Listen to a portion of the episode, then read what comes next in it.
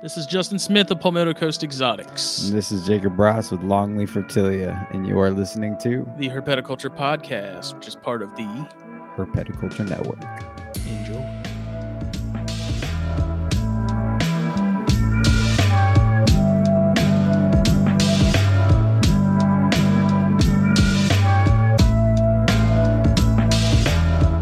Unbelievable. But that's why I'm a dedicated Mac guy computers. Like I care less about their phones, but I swear by their computers, man, because they Yeah. last forever. See, dude, but if you just They if if run you as fast as also the day you got it. it's also if you get an iPhone and then it's everything just everything that. just connects and it's so It I don't seamless. need it to. does. I don't It's- It need it to. does. perfect.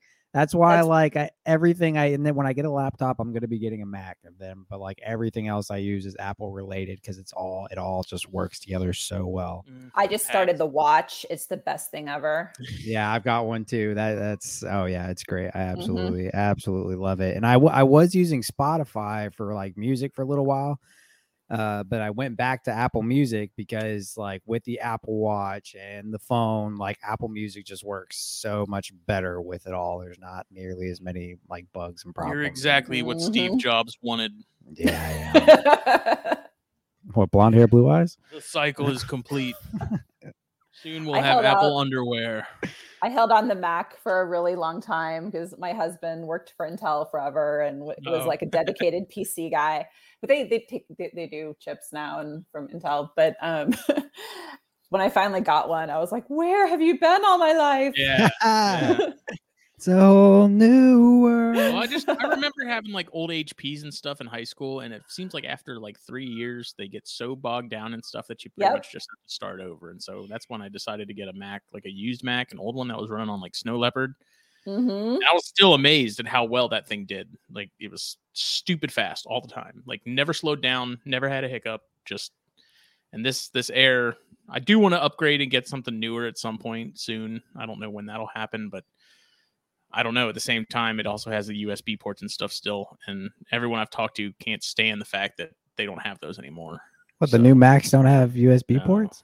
No, Why? they just have have, they just have. USB C uh, or Yeah. yeah, or, Gotta an- or a- an a adapter. dongle is what they call them, I think, officially. A what? A dongle That sounds weird. sounds Australian. Doesn't dongle sound official?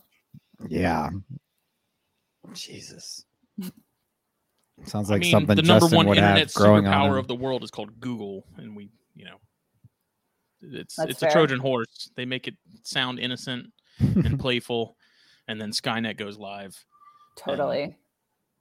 Robots take over the world, but none of that matters because this is episode 152 of the Herpetoculture Podcast. I am Justin Smith of Palmetto Coast Exotics. I am Jacob Bratz with Longleaf Reptilia. This show is brought to you by blackboxcages.com. You're watching this on YouTube, I'm pointing to it right now. Uh, and Steve Snaketuary, if you get his Venom hot sauces, you're helping him do public outreach, rehabilitation, relocation, public education, all the Asians. Uh, and it's freaking good sauce. Cottonmouth sauce is forever our favorite. Yeah, It's Jeff and Kendra's favorite. absolutely. It's very good. It's the one. Jeff and Kendra have been hitting hitting the Steve Snaketuary hot sauce pretty hard on their new podcast. Mhm. Yeah, check check that out. The fine people at Puget Sound Pythons. Yes. Who sponsor Snakes Beautiful, and love Doggies. beautiful So people. They're awesome. Yes, they are love the them. best. Out of all the people that like I was excited to see in Daytona, Jeff and Kendra were probably at the top of it. I was I was real real excited to finally meet them and talking to Jeff for quite a while. And uh, yeah, it was great to finally meet up with them. And they're hooked on Daytona now. So. Yeah, everybody needs to go to Yeah. Daytona. Yep. I was I was uh talking to some people about it at the Arlington NAR show and they were like, You must go to Daytona. Yes, you need to. The Beast of the East. The Beast of the East. Very Let me see, true. I'm trying to close some of these extra apps I got running, like Spotify, so that yes, my computer runs great, but runs better when I don't have 20 applications open. There we go. No, No. You say you that as I self-consciously look at my like 15 open windows. She's like click, click, click, click, I click, know. click. Don't mind me. Yeah, no, me too. Ah, yeah, oh, Absolutely. much better. Yeah. So Steve Snaketuary, you check him out. Black Box Cages. If you need a rack, you need a cage. Please hit up Jen and Clint. Awesome people, awesome products. Best of the best. 100% stand behind. We love it. They're awesome stuff. Yes, I'm biased. Yes, I'm technically employed by them, but I would be saying all this even if I wasn't. So I'll, I'll, say this: I have never been employed by Black Box, and they just became the network sponsor not that long ago, and I had their products well before that, and I was already going to deck out my room with their equipment. Um, well before the, they were a sponsor of any kind. So take that for what you will. It is they are a fantastic product. I would highly recommend them, even if they weren't sponsoring us. But we're just fortunate enough to have them as a sponsor.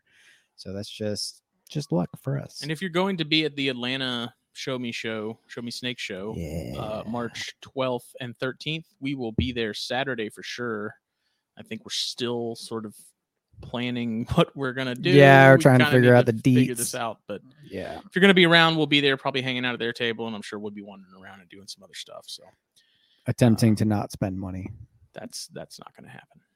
Eh, Man, well, no, I say that, but I'm probably gonna try and buy a bunch of wood pieces while I'm over there.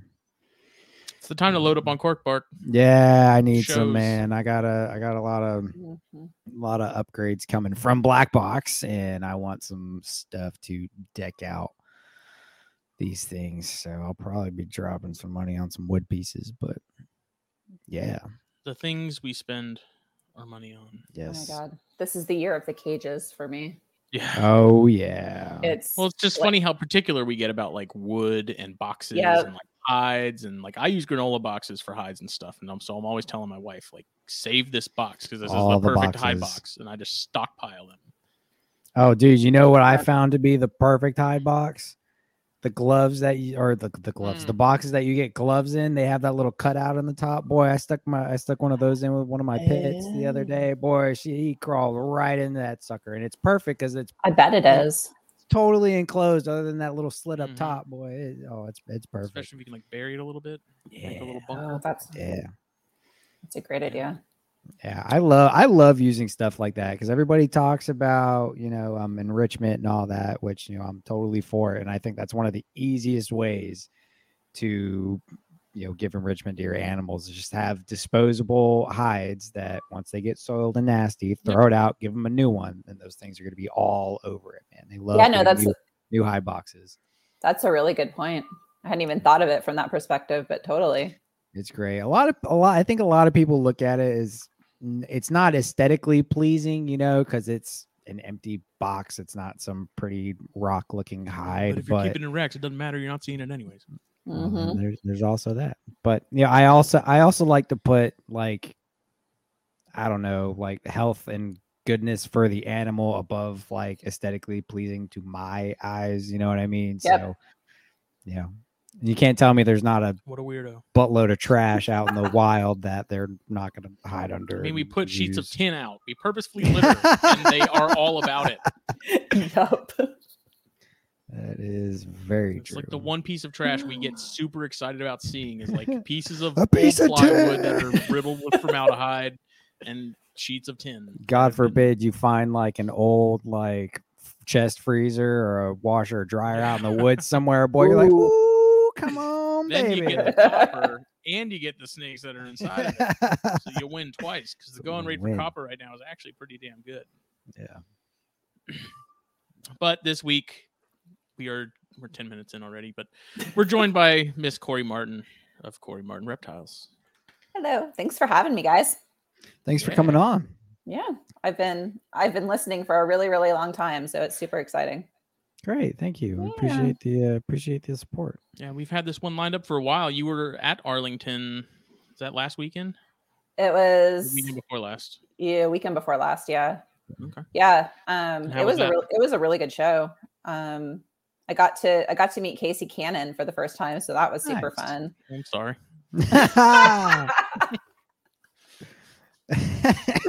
oh, you're funny. Um, no, it was it was a it was a it ended up being a pretty good show. Um, for a lot of people, sales were slower than they've historically been, but um, you know, it was pretty fun. Yeah, I went to the Arlington show in 2016. That was the only time I had been there because I was living in uh, Corpus Christi, Texas. And um, to me, that was just a very just clean show. You know what I mean? Like everything Yeah. just seemed Like, very physically clean. yeah, like the venue. You know what I mean? Like it wasn't just a bunch of trash all over the place. You know, everything just looked very, very clean. Quite the opposite of any Repticon I've been to. Um, so that was it's it's a it's a very good show. It's fun. Yeah, it feels kind of like a scaled down Tinley where you can actually see all the people you want, like Right. you Yeah. want to see, and like hang out with people, and not just in passing, and you know that kind of thing. So right not be it's really shoulder not be shoulder to shoulder with Exactly. 4000 people you can, you can move through the crowd and not worry about blocking people's tables to stop and talk to your friend and all that kind of stuff. Yeah. Yeah, that's kind of that's kind of how Daytona has gotten almost. There are so many people that show up to that show now. It's Wow. kind of ridiculous. That's interesting because I, I had heard great. it kind of went through a period where it you know was amazing back in the day and then Yeah. kind of lagged for a while and it seems like it's definitely on its way back up yeah. from what I've heard at I- least. And I think that also has to do with you know the hobby just growing as a whole. There's so many more people into snakes now, even if they're just you know simple hobbyists who have a couple snakes. They still they finally hear about shows like this and they want to go. So you know all you have you know all types of people going to these things. You know Oh, yeah. they just have a couple snakes and you know parents bringing kids and all that. And it's it's great, man. It's it's such a fun time. Absolutely. Absolutely. I really so you gonna really are you it. are you gonna make it down this year? Um, I'm gonna try. I, I'm not sure if I can. I'm already taking a bunch of vacation time this year. So Oh, I feel that. yeah, I'm gonna have to see. 'Cause I- Yeah. yeah, I just changed. I just started a new job, and um, yeah, trying to figure out all of that is a little challenging with my show schedule and that sort of thing right now. for sure, it's all for up in the air. I don't know. Yep. I would love to Are you- though. Are you in Texas? I am. Okay. For Yeah, some so I'm reason, I thought you were in like Illinois or you were up that up that way. But No, I'm in. I'm in Austin, Texas. So, oh, okay. Ooh, Yep. Austin. Nice. Yeah. My favorite cigar brand is headquartered out of Austin. oh, They've got such Awesome. a cool spot. Austin um, is very, very good for the trendy things. It's like a whole Oh, yeah. different city now than it was when I moved here 20 years ago. It's like It's it just doesn't even just a feel the same. It's like a trendy city, you know. I feel It's a- I feel like it's Austin I feel like Austin is like the outlier in Texas. Like we're we're the cool part of Texas. Leave us alone. Pretty you know, much. like- Pretty much. it's where all the hipsters go. It is definitely where all the hipsters go. so much of that state that I would like to see at some point before Yeah. I die. Uh, aside from when we went, you know, down to south uh southwest, you know, all that good stuff near the Yeah. border, which was awesome. Like I want to go hang out in Corpus with Chris. I want to go to like the the Roma headquarters and stuff up there. Like there's just that state's so huge. I feel like you could spend almost a lifetime just going through it and checking out, you know, oh, for top, sure. top to bottom. Dude, you really could. I mean, dude, go when I drove to Corpus when I moved there, it was literally like I think it's like a 19 or so hour drive. 11 of that was getting to Texas. Okay. Then it was another eight hours through Texas just to get to Corpus. And that was that was not even halfway hardly, you know. And it was like, holy Yeah, shit. It was four hours just to get from San Antonio, where we flew into, to our first stop, which was um Sanderson, maybe. I Mhm. can't remember off the top of my head. Yeah, man, it's huge. It's There's like- there's so much to see there. I there's still a lot that I would like to see in Texas. I would never move back to Texas personally, but it would be a great it's a great place to visit. I want to go back to Yeah. Corpus, like Dustin said, and see see Chris and revisit the place that the Atrox bit me because that is It's actually also- right by Chris's place. yeah, Chris literally runs that. It was so funny when we first started talking to Chris. He was like, "Yeah, I'm at so and so." I can't even remember what it was. The site? No, uh, what am I talking about? I don't even remember what it was called. But he's like, "Yeah, I run this trail all the time," and I was like, "Bro, that's where I got bit." He's like, "Really?" I'm like, "Yeah, cool." Wow. But When we yeah. go visit, we'll put a little like miniature bench with a plaque on it that says This "In was the spot. memoriam of Jake's hand." yeah, I could actually. I re- still remember the We'll exact spot a that I got bit. Little cross, like with some flowers. It might be a little morbid, but yeah, no, I could. I could still mm, go to the. I could probably go to the exact spot that I was bit at. I remember the Vietnam trail well. Flashback. No, it wouldn't be a flashback until I actually saw one and heard it rattle, and I'd be like, hand "Ah!" starts hurting. yeah, my hand would be like, "Oh, it hurts my thumb. Yeah, there must be a either I'm too Phantom close to the spot or it's about to rain. you laugh, but that's actually a real It thing. gets- it sucks. It's, needs it a gets weatherman when we have stiff, man. finger? Yeah, it gets stiff when the cold and the rain's coming. My thumb gets stiff. oh my god, you are way too young for that. I don't know. It sucks. It's because I gonna get worse? it's because I still have like a weird amount. I still have a bunch of scar tissue like in my thumb and stuff from it. Even though this was years ago, I lost a little movement in my thumb from it. But Wow. you know, Literally just a couple days ago, I had a neighbor who uh, she got bit by a copperhead, oh, uh, like right around the corner. She was going through. They had like a pile of bricks or something on their property that they were using for like a walkway or something because they they have like five acres, but it's really cool because they designated it as like an official wildlife refuge area. nice. Like there's a whole sign and everything from like the state and stuff. It's really cool. But Wow. she was digging through a pile of bricks, and I guess she didn't. She put her fingers somewhere, not knowing that it was there, and it got tagged and had to go to the hospital. And I think she's out now, but she, I think she got three or four vials of Crofab. Hmm. Wow. And it was, I asked because one of my neighbors called that knows her, and they go hang out with them all the time. And I was like, "Was it a big one? Was it a little one?" She was like, "No, it was an adult." And I mean, I take what they say kind of with a grain of salt Right. because you know, Yeah. obviously the, the snake is ten feet long, and uh, you know, the head was the size of my fist, and Yeah. that kind of stuff. But it sounds like it was pretty pretty serious. So but Oh, I, man. she's mean, okay as far as I know. But Two I'm or like, three vials. It that's not too too bad. That's if it was, it's in fact, more than what one, it's I would, more than I what you want. yeah. But I would say if it was a bigger one, it would probably need need that. But who knows? I don't know.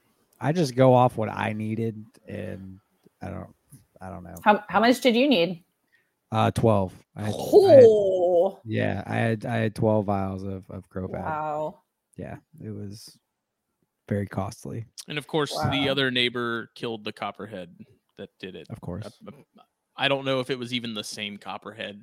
They could have. Yeah, just as I was gonna ask. another Right. one. Yeah.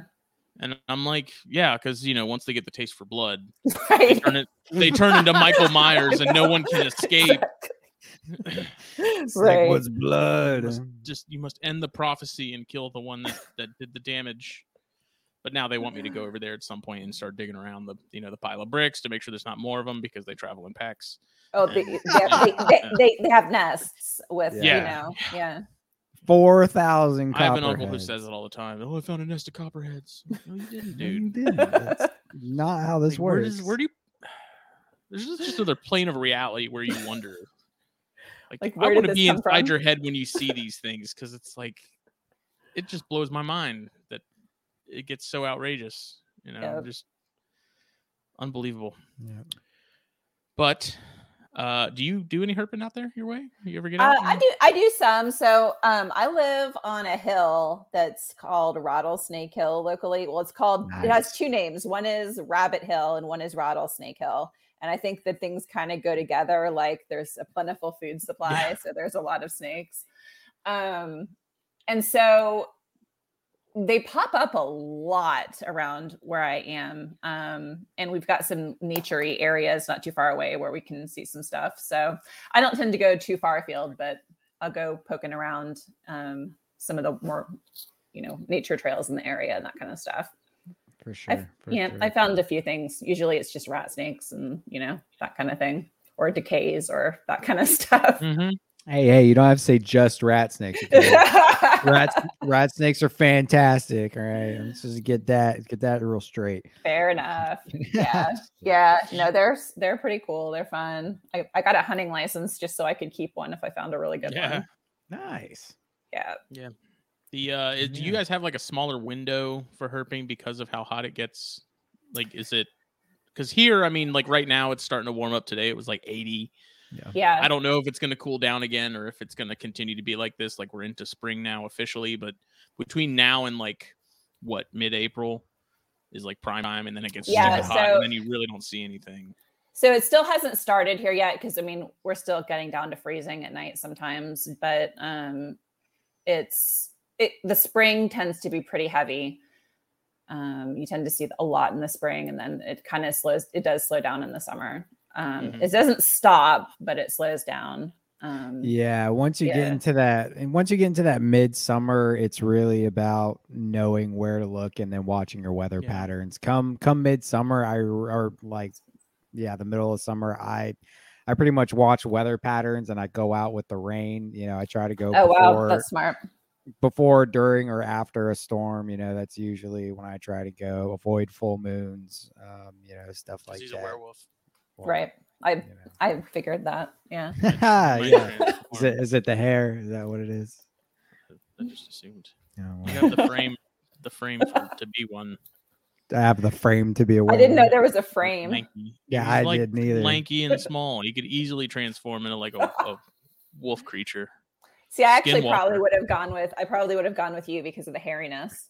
Yeah, That's see, yeah, different. exactly. He's all types of hairy. That's cryptozoology. Cryptos. That's that's yetis and sasquatches and stuff. I don't know if All there's right. a plural word for sasquatch, but Sasquatch mm. eye. I. Sasquatch. Sas- Sasquatty. What Oh, is man. your current collection? So, I mean, Yeah, obviously we're gonna about get into you. Morelia. Obviously, we're gonna get Yeah. into some green trees a little bit, but yeah, you've got absolutely. a lot of Blah. stuff. Nobody I needs have to a about I have a varied collection for sure. So um, I have a bunch of ball pythons. That's kind of where I got started before I s- discovered there were more fun things out there. Um, so um, you know, I still I still enjoy some parts of it, but I'm definitely into a lot of other stuff. I have a wide variety of carpet pythons, like way too way too many carpet pythons. Um, I'm realizing now that thing. Well, so here's the thing. I'm realizing now that, you know, all the stuff that I bought like two or three years ago is starting to get to cage size. Oh I'm yeah. like, It's all getting man, the I have a the lot of carpet pythons, and that's going to be a lot of cages. And so, yeah, it all like- changes once they need to move out of racks. You're like, oh shit. yeah, mm-hmm. like I just realized I had four pairs of inlands. No one needs four pairs of inlands. Like, yeah, you do. I mean, I love Everybody needs four inlands, but four pairs. So, yeah. I guess yeah, I guess four pairs. That is it was a little it was, so i got I, I sold one pair so i figure three is good but anyway I don't know, man. yeah. Those are those are so hard to come by right now. That's a hot I know. commodity. it- yeah um it's it surprised me a little bit i'm pairing them this year so i'm hoping Oh, something yeah. comes of it Nice. we'll see um yeah so i have a whole bunch of different carpets mostly um with carpets i tend to be more into locality stuff than morphs but i do have some morph stuff i'm working um so yeah so carpets and then i have a couple of um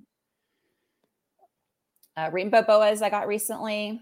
Um they're my first boas. I haven't ever for some reason i never got into any boas but i have them now and they're they're interesting. They're not as feisty as um i've heard they can be so that was nice. I have a whole lot of hognose um Nice. yeah and so i produced my first hog noses last year and hoping to make a bunch more this year Is there any particular And- morph with those you're working on?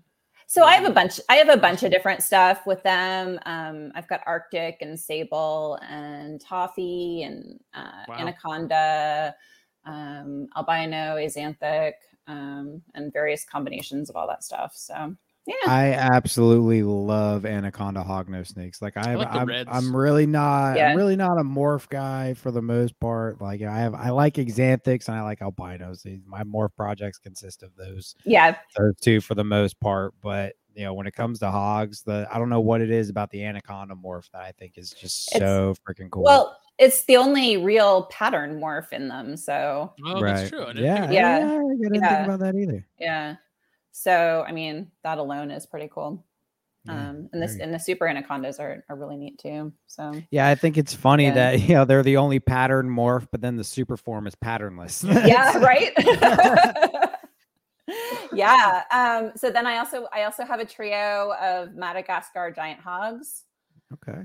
um what else i think probably forgetting something but i think that's most of it and then i have three uh green trees right now i just started the green tree obsession um and so i've got three my my uh my first yellow already went through its color change i have a red that's starting to go through it now and it's really fun watching the red um go through the whole thing it's so different Yes. but yeah yeah. So they're they're just I don't know. They're super fun. So I'm doing that right now with my my only baby that I have from and currently everything else is pretty much grown. But I have a baby, and every morning I'm like pulling the drawer out to see if it's changed at all. Okay. And then I get I home from com- work and I check.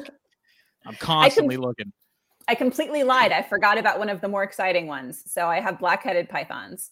Ooh. Yeah, I've got four black-headed pythons, um, including an axanthic and a head axanthic. Um, the azanthic is the meanest asshole in my entire collection. he is a, he's just a pissy little fucker.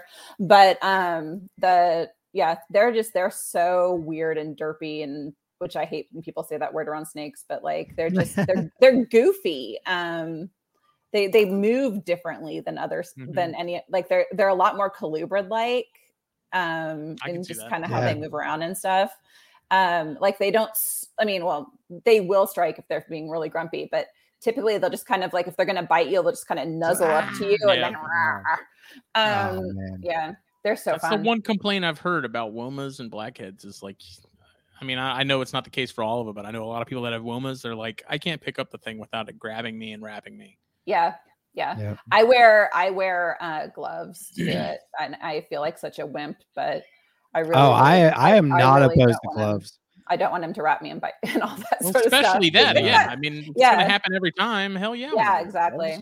That's Yeah. why whenever I have to take out my scrub, I always glove up because I'm Do not you? I'm not about Yeah. it, man. Yeah, that thing's Yeah. grabbed my le- that thing's The grabbed my leg teeth. before. Yeah, that thing's grabbed my leg before, man. It's not a big scrub. That left the biggest freaking bruise on the side of my leg. I was like, holy smoke. Wow. Yeah. I got a text so- from David Brahms today of a picture. He had one of his adult green trees get him like right here. Oh, that's the Wow. worst thumb. spot. I hate and I it when told they get him, I was like, I am so paranoid about taking a bite from one of the adult green trees anywhere on my hand because you have all those nerves and the Yeah. joints and stuff like that. And I'm like, like the meaty part of my arm, no problem. But it's like, yeah. No, and I've heard fine of areas. people getting nerve injury from it. yeah, Mhm. yeah. So I'm like, Jeez. nah. Yeah. Unfortunately, none of mine are really that bad except for the two male Biaks, but really it's just that big adult male that's that's forever untrustworthy. The other ones are fairly cool once you get them out. But Yeah. yeah, I ain't about the uh the the, the places with a lot of moving parts. no, and it's funny. Like usually, I don't like. I don't mind too bad when the carpets bite me. Um, but but like, there's just a, a few. I just I'm not about the, the getting bit by ones that have big giant teeth. That's not a lot of fun. Yeah, yeah, no, it's not. It's not pleasant. You know, in the big carpets, man, they'll They'll nail lay it you. on you. Uh, they Oh, will yeah. nail you. Oh I took yeah, a I took a big uh red light bite the other day, and it was it- I got a giant bruise from it and everything. it's just the um, sheer power behind the adults. Yeah, man. it's the just force that of when it. They hit you. It's just that they'll they'll rock you, man. It's the force of it for sure. I've only I've taken I've only taken one food response bite from an adult, and it was a smaller adult, and that Oh, That's was good. not pleasant. Probably one of the worst non venomous snake bites I've had. Oh that, wow. that was nasty. He full on wrapped me up and had my hand in a death grip, and I had to peel He him off. you. Oh yeah, Yeah. he did. It was that stupid super caramel jag I got from Owen McIntyre. Good God, that snake I got was so much entertainment watching him deal devil. with that thing. He Oh, literally wish I'd made filmed it. when I sent. I ended up sending it back to Owen because he wanted to. Take it back. I I, tra- I traded him because he he actually needed it. And um, so I Justin was like, "Dude, record yourself putting His that thing in the bag." So I was like, after that. "Fine." The demon was gone. Yeah. Yeah, I so was- I was recorded at me a- putting the thing in the bag, and it was like a five. It was like a five to ten minute ordeal. Oh, It's terrible. It was terrible. I was at a show recently and I had a pair of Brisbanes with me and uh, someone they're like the devil Brisbanes and someone um, wanted to see them and was was interested in them and against my better judgment I went to get to get one of them out to show and it like just started you know flailing all over the place immediately and then grabbed like grabbed onto my shoulder and wrapped my arm like at a show in Oh, front of all these people where you're trying to like you know present sell. the animals and right you want to present them in a good light. And it was like not Oh, really what i wanted to happen. Um but the thing was i was so i was wearing a hoodie and it went through the hoodie and got like my Ooh. arm. But because i was like talking to these people and trying to play it cool like i it wasn't until after I was done with the whole like, you know, conversation with them that I could actually like pull my sweatshirt off and see like how did how bad it got me. I was like, I don't know if I'm dripping blood underneath this or what. So Yeah. yeah, that was People a are gonna one. think I was shot. Yeah, pretty much. It's amazing how much they can bleed sometimes. Yeah, it's fun. It's crazy because like anytime I've you can get bit by small snakes, but because of the anticoagulants in their Mhm. saliva, you just bleed a lot. So it's Mhm. no matter what bites you, you're normally gonna bleed a ton. And anybody who doesn't know snakes, they look at a bite and they're like, "Oh my god!" And you're like, "Oh Yeah. no, it's it's really not bad because once you wipe away the blood, there's just a couple little pinpricks, you know, there." Yep. And you're like, "Oh, it's nothing." Yep. Yep. I like the I like the bites that leave like a perfect jawline in it. you know I Yes, mean? especially Like, when you I- get the upper, the upper and the lower jaw. yeah, yeah. yeah. I've Yeah. I've had them like kind of just you know defensive bites on my hand, and it's so funny. You can see like the uh, both lines of teeth on the top, and then just like a perfect couple you know two lines on the Get bottom. and- tattooed. Yeah, Oh, that's a cool idea. That would be a cool. I thought about getting um a tat tattooing like two tick marks on my thumb where the rattlesnake bit me. That That's what kinda- Dr. Messenger did with his Ah. Protobothrops bite. That's what what? Dr. Messenger, Mm. he got bit by a Protobothrops, which Mm. we talked about in the China episode. That was when you were on vacation, quote unquote Yeah, vacation. don't call it Your vacation. sabbatical. It was not Um, a vacation. he got a tattoo of, of where he got bit, and I thought that was cool because he's Yeah. like, I is see that, and it's a constant reminder of when you grab something, make sure you know where the het is. yeah. Yeah, yeah, that's pretty much what I took from mine. Make sure you know where the head is. Yeah. Yeah. yeah, not fun. Wow. But, so, do you have any uh poplin carpets? I Mm. do. Yeah, yeah so i'm i'm actually i'm i'm so i have two pairs uh that i'm breeding this year i have a pair of double head axanthic granites Okay. and i have a pair of imports so Very we'll nice. see yeah Pop wins. They're the future of carpets. I'm telling you. i just i love the thing i love about pop wins is just it's you can there's so there's just there's so much room to play with their pattern like with their Mhm. color and all of Oh that yeah, the Um, var- the variability is yeah. incredible. Like I I don't have I have a lot of poplin carpets, and not a one of them looks identical to the other. You know what I mean? Like I can distinguish every single animal, know what's what because they Oh, absolutely none of none of them look alike. You know. Whereas you get, you know, I've got I was sent two Everglades rat snakes in a you know in a cup together, and they're like, yeah, one's a male, one's a female. I'm like, I don't know which is which. Like they look exactly the same, you know. And, so- yeah yeah no it's But, very true um yeah, no, and i like i like how tiny they are they're just fun i mean they're just fun and they're fun You can Um, get you can get a females kind of big though. Some of them some of them got that big blood. I don't know what it is. yeah but i I've- haven't I've had i haven't Monstar hit it yet. Yeah, I've yeah. got two. I've got two monsters. It's funny. I had unfortunately I had one like the first the first pop when I bred. She was the smallest adult I had. Unfortunately, she is passed away now. Um, but she was the first animal that produced for me, and sh- her adult size at breeding size was four and a half, maybe four and a half foot ish, and she gave me a clutch Yeah. of nine eggs, I believe. Which Wow. great. yeah And then I had a six and a half foot female who gave me 10 eggs. You know what I mean? So it's Uh-huh. like you have they I don't know what it is on the variants or what it is, if it's just genetics if some get bigger, but that's that one that one that's passed away, she never got bigger. Didn't didn't matter. She Yeah. she was going on six, seven years old when I bred her, you know, but she just didn't get bigger. Mm. But then I have two females that are easily six, six and a half foot, and you know, they're just huge. Wow. that is So- big I, it blew my mind because we had clutches at the same time. Like I had my first chondro clutch, he had his his first Popwin clutch. Almost at the exact same time. I And think yours came like a the couple days female later. chondro, she wasn't twice the size of that Popwin, but she was considerably bigger. Longer, yeah.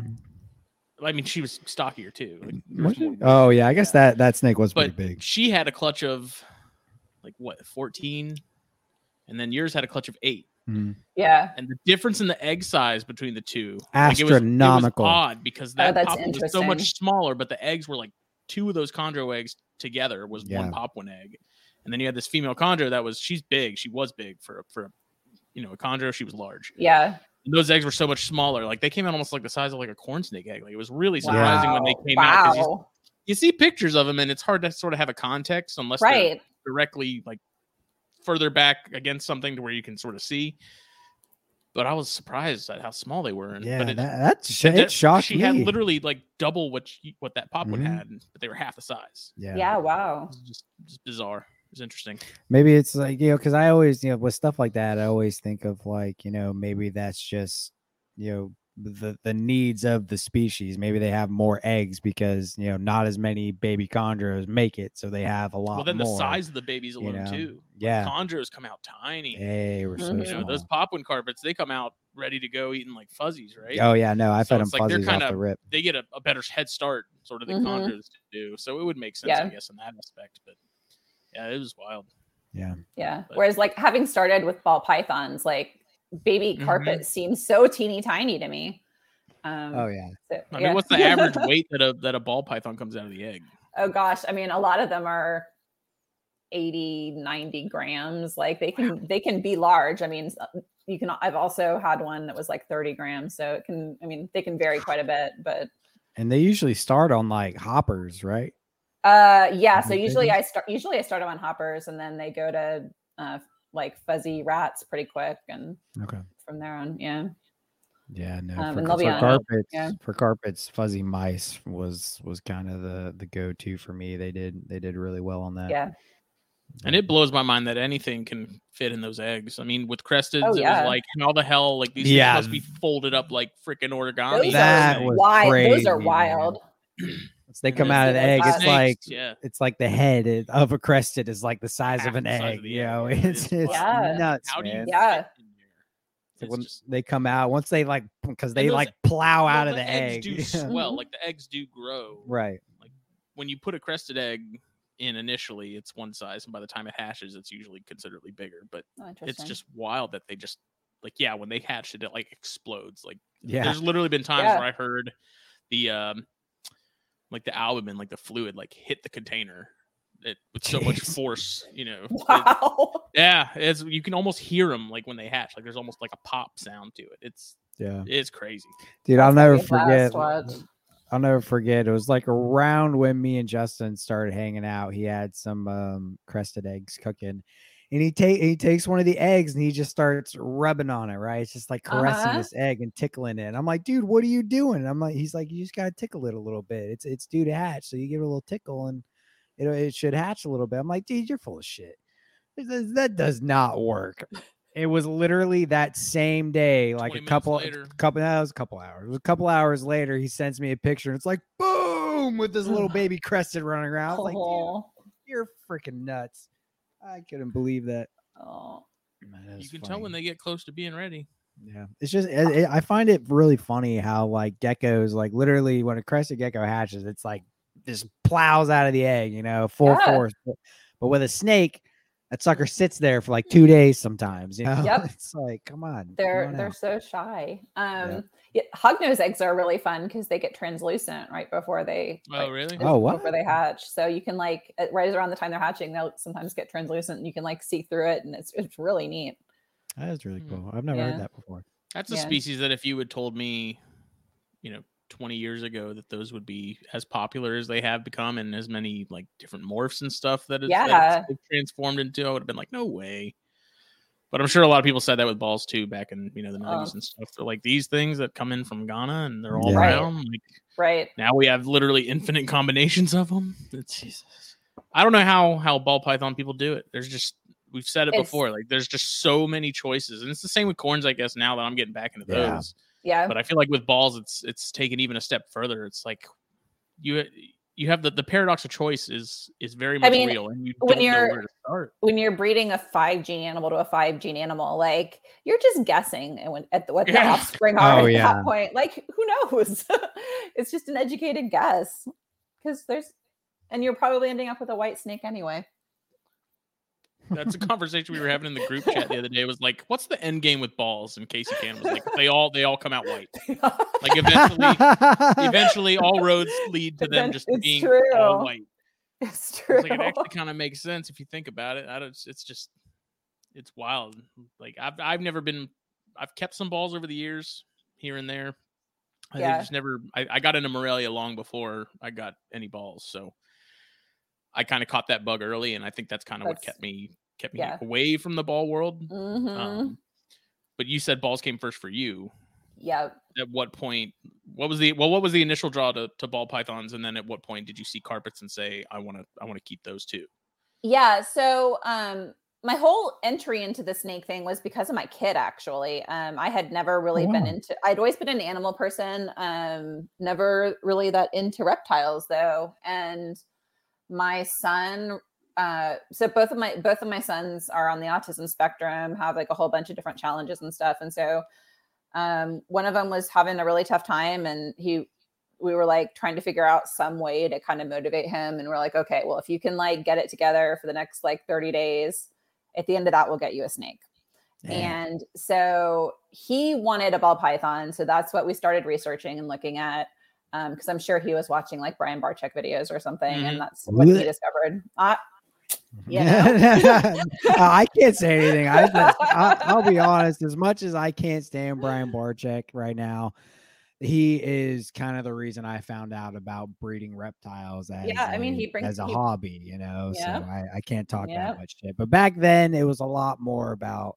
When I got into it, it was still just Snake Bytes TV, you know, and it was yeah it's all it was, you know. It was just good educational stuff. There's none of this flashy bull crap, and you Yeah. know. But anyways, continue. Sorry. yeah so yeah so um so we we went to a you know our local repticon because you know we're newbies and um got a you know just got a little ball python for him and i just immediately i was like wow this thing's amazing Yeah. and um i Was, was, it a just- normal or was it something? no it was like a pastel mojave Oh, um See, that's like two of my favorites, though. Like I love pastels and I love Mojaves. Oh, there you go. So um, the next day, I went back and bought one for myself. there you go. and then it just, as it does, like spiraled from there. So um, Rabbit hole is yeah. wide and deep. Yeah, I uh, gosh, I think by the end of a couple weeks, I was probably up to five, and Oh it just- wow. yeah, it was And was that something he was pushing for? Like he wanted a ball python in particular? yes, Yeah. yes. Um, so and now he doesn't pay any attention to it at all, and you know doesn't care. And I'm it's it's like sitting in my racks, and I'm like, I need to just sell it, and you probably won't even notice. But um, I don't know. Yeah, I was Um, gonna so- ask if he had yeah. still had any interest in snakes at all, but I guess that he like he likes the idea of them but he doesn't like Mhm. the actual like taking care of them and you know all of the responsibility parts of it yeah. though sure. he has a crested gecko that he's kept alive for like a couple years now so um i'll like give him credit for that There you go. so yeah yeah so and uh, anyway so um yeah so that's kind of how i got into it and that's that's why i ended up with balls first. And then over time as i just you know started doing more research and getting a little bit more into things um you know i i knew i wanted to get something that was just a that wa- was maybe a little bigger li- more more interactive that kind of stuff. And um when i learned about carpet pythons i was like oh my god this is it and um so i got it my first one was like a zebra jungle and i was super intimidated by the thing because you know i'd only handled like pet rock pi- ball pythons Mhm. before and so like you know it was like a whole new thing to learn how to like you know hold them and not get like nailed by them and Right. you know learn their body language and all of that kind of stuff um, but i found the whole process of that really fascinating um, Mm. and so that just kind of you know i kind of branched into it from there so um it was really and it was really ba- balls and carpets for a long time and then um yeah started exploring other stuff so as Nice. as as it unfolds I feel like carpets are like the perfect gateway animal into a bunch of other shit. that you don't need. absolutely absolutely they're they're right at that of like they're a, a big snake, you know, but they're more Yep. active, so they seem bigger. Because ball pythons actually get relatively. Oh, big, yeah, I mean, if you're looking at like weight sure. and whatnot, like a lot of a lot of ball pythons are going to be, you know, bigger by weight than carpets. But yeah, no, absolutely. Like they are a larger snake, but a lot of Right. times ball pythons will just kind of sit there so they don't seem so big. You know what I mean? It's kind of with Mhm. like a skinny snake that's really long. You don't realize how long it is because it's so skinny, but then you stretch it out and you're like, oh shit.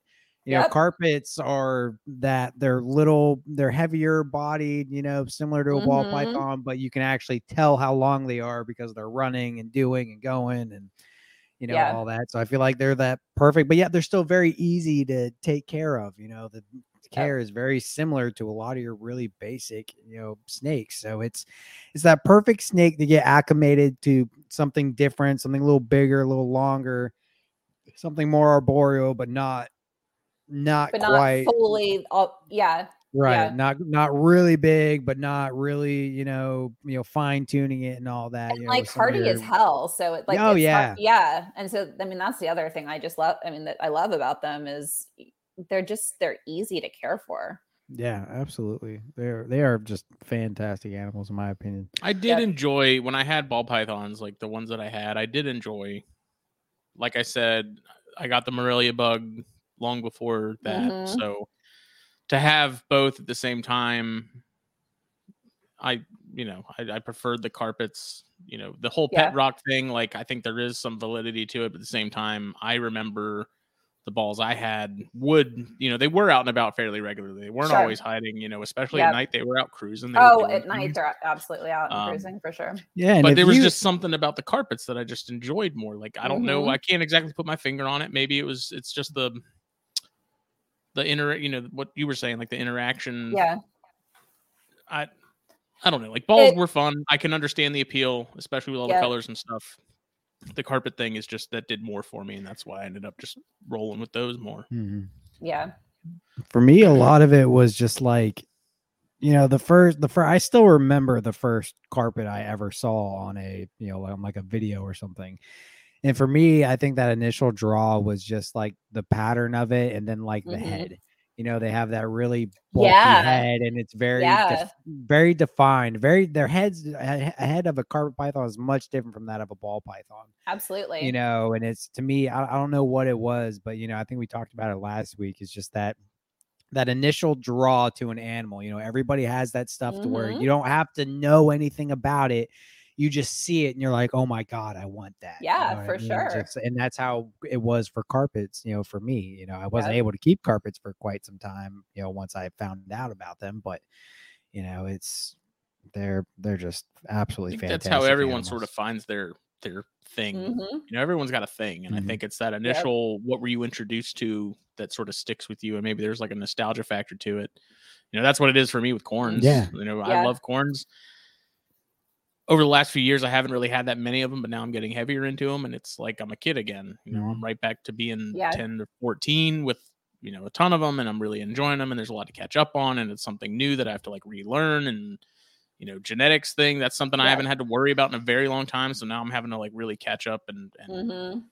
relearn a lot of that and so there's just something fun there but yeah i think that's you know a lot of people get into ball pythons because that's what they're initially introduced to and that's like their first Yep. snake and so then they see all the other color patterns and stuff and they stick with that and and roll Yep. with it but you also have Yep. the guys that do like the oddball colubrids and stuff that Mhm.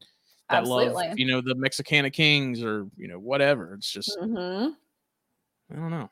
Everyone, Mm-hmm. I think there's there's uh, for a lot of people, I I think I would not be surprised if what they have has some sort of direct line back to when they first got into the hobby. Mhm. That makes sense. Yeah. Yeah. I mean, for me, that's that's why I love yellow rat snakes so much, you know, because Mhm. even though even though my very first introduction into snakes as you know a seven year old child was corn snakes, like yes, those are kind of the original snakes for me. But like the very first snake I ever caught was a yellow rat, you know, at around the same age. You know, I definitely shouldn't have been grabbing snakes at seven years old, but you know, weren't going to tell me no, you know, Right. but like that was the first snake I ever caught. And then I remember, you know, as a, you know, a very young teenager, even preteen, you know, finding, you know, I, I remember finding two rat snakes like in my yard. And I just thought they were just the coolest things. I sat outside and played with them for, you know, hours. Granted, looking back, Mhm. probably not great for the Poor snakes, you know, like, but Right. you know, it was still, it's still a fond memory, you know, and Yeah. it's, that's, that's why yellows, yellow rats specifically have just become my, you know, obsession as of late. I want all Yeah. of them. I, I just I love them so much. Finding one tonight, I geeked out. I was so happy to find a yellow rat snake. We they're all over the place here, but no matter what, I freak out every time I find a yellow because I just I love them That's so, so much. That's so Um, fun. But they're great. Yeah. So with the balls, what's like? Is there a certain morph that you are gravitated to and like focused on more than other stuff? Like, I, and how do you even choose Yeah. like what you what It's you like and what it's to pursue? it's hard. Um, and so and the challenge is it's really easy once you start getting into a recessive project, it's really easy to get into too many different recessive projects and it just it it's it gets tricky. So um the one I am really into um that I've really liked is um it's called Black Axanthic. Oh, yeah. it's um and it's just it's a really really really melanistic um snake and with you know the xanthic traits and they're just they're aren't they're not super common they haven't ever really taken off for some reason um it was a, a second line that originated in vpi's collection. Um and i don't know they're just they're interesting and there hasn't been a lot done with them. And so i like playing with them a lot. Um so that's that's one i i do a lot with. And then um you know all the other basics like pieds and clowns and hypo and I love Ghost and that clowns.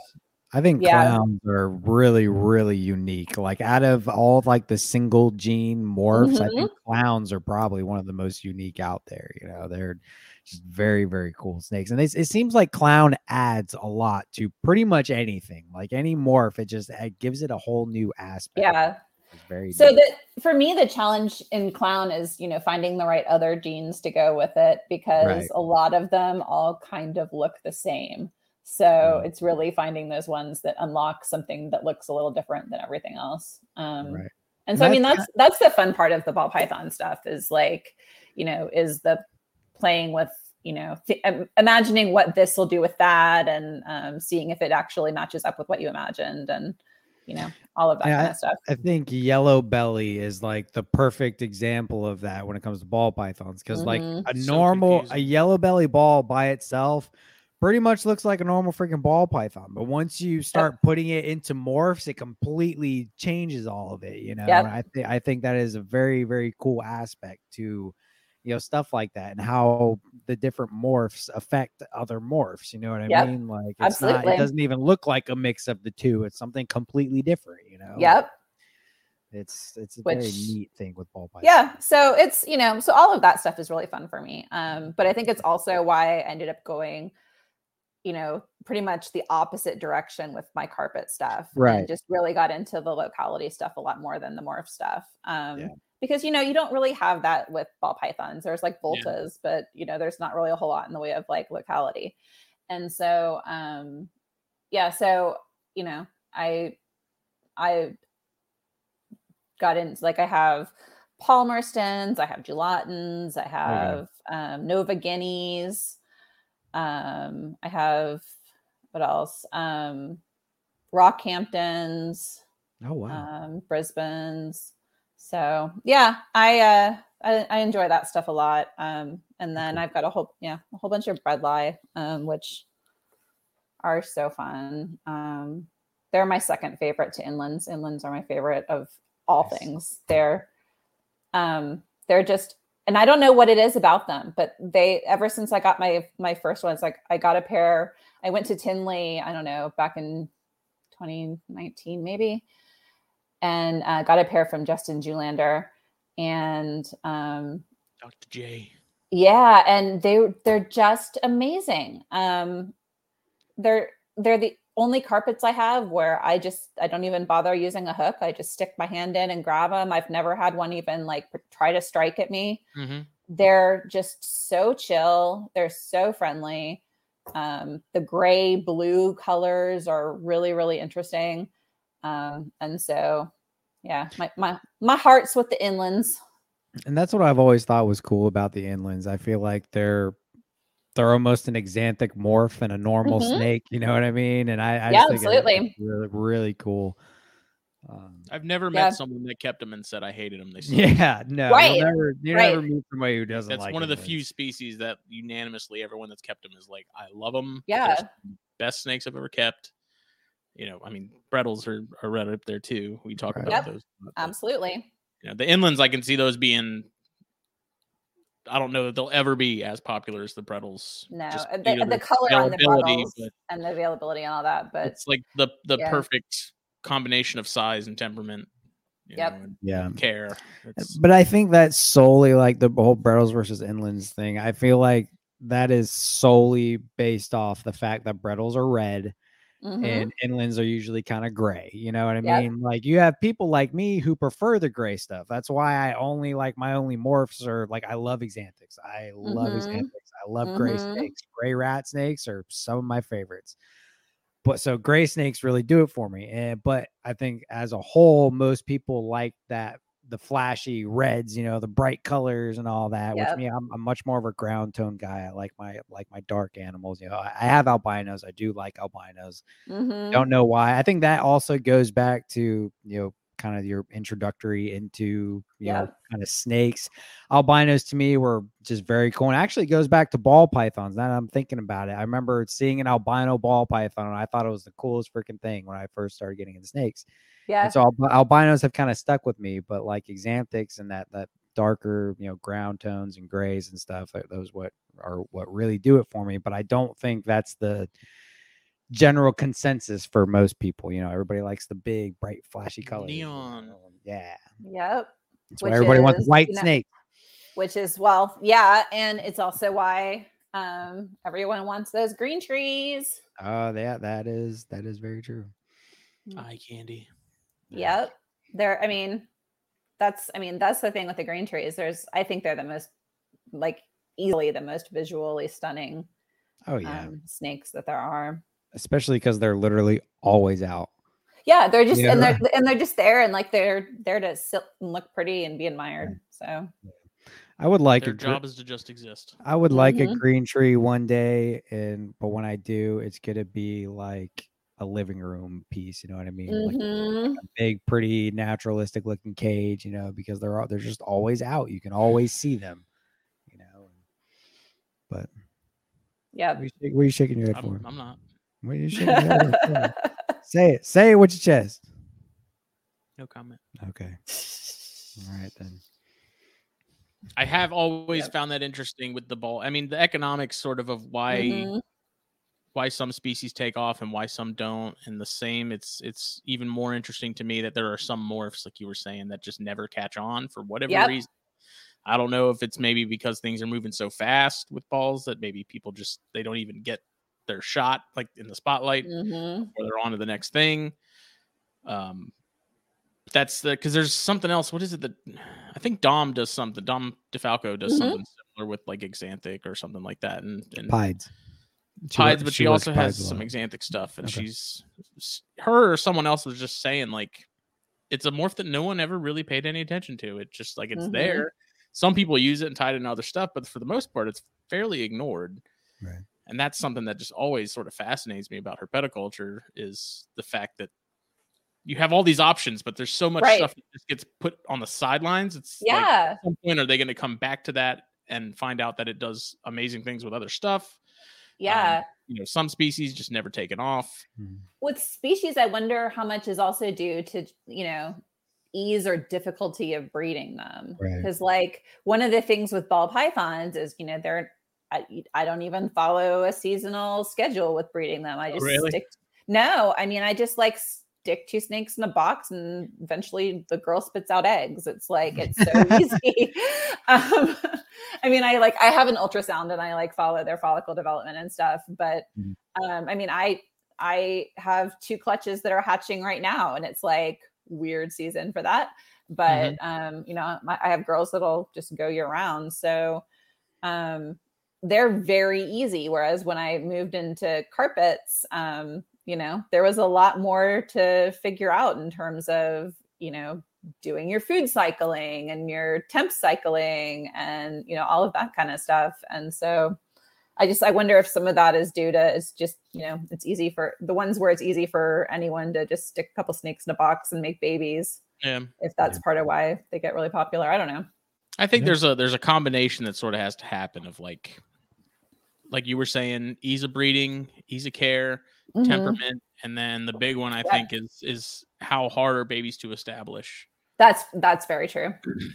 Because That's very true. we were talking about on Snakes and Stogies Monday night, and I would brought up how I'm surprised that Dione's rats aren't more popular because they come in a ton of different colors naturally. hmm They're pretty easy to keep. Babies are easy to get started.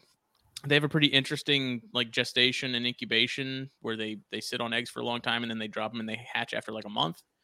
Um, and it's like I don't.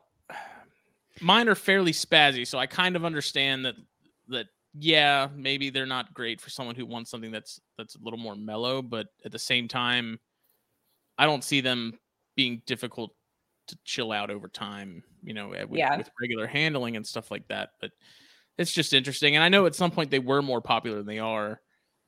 But it's just one of those things where it's like this is this is what everyone wants. Like they come in black, they come in red, they come in yellow, Yeah. they come in orange, they come in stripes, they come in solid colors. Like there's there's a lot of options there, but for whatever reason, and maybe it's the focus on corns and other stuff, kings and whatnot. But I don't I don't know. It's just something I think I- about a lot. I feel like, and eh, I could be wrong, but like I haven't, I've never seen a Dione's, and this you know goes back to you know to the whole Bredlis and Inlands things. I feel like Dione's are very very cool, but I feel like to people who aren't in the reptiles, they're not again as flashy. You know what I mean? They don't come in all types of bright you know colors. I know obviously you said oranges and yellows Yeah, and that stuff. male I have is an apricot, dude. Right. Yeah. No, I think I think they're gorgeous. You know what I mean? But they're not glowing orange like some snakes are. You know. So I feel like over time they just kind of got Yeah. pushed to the side with this morph craze of being on all these bright colors and Mhm.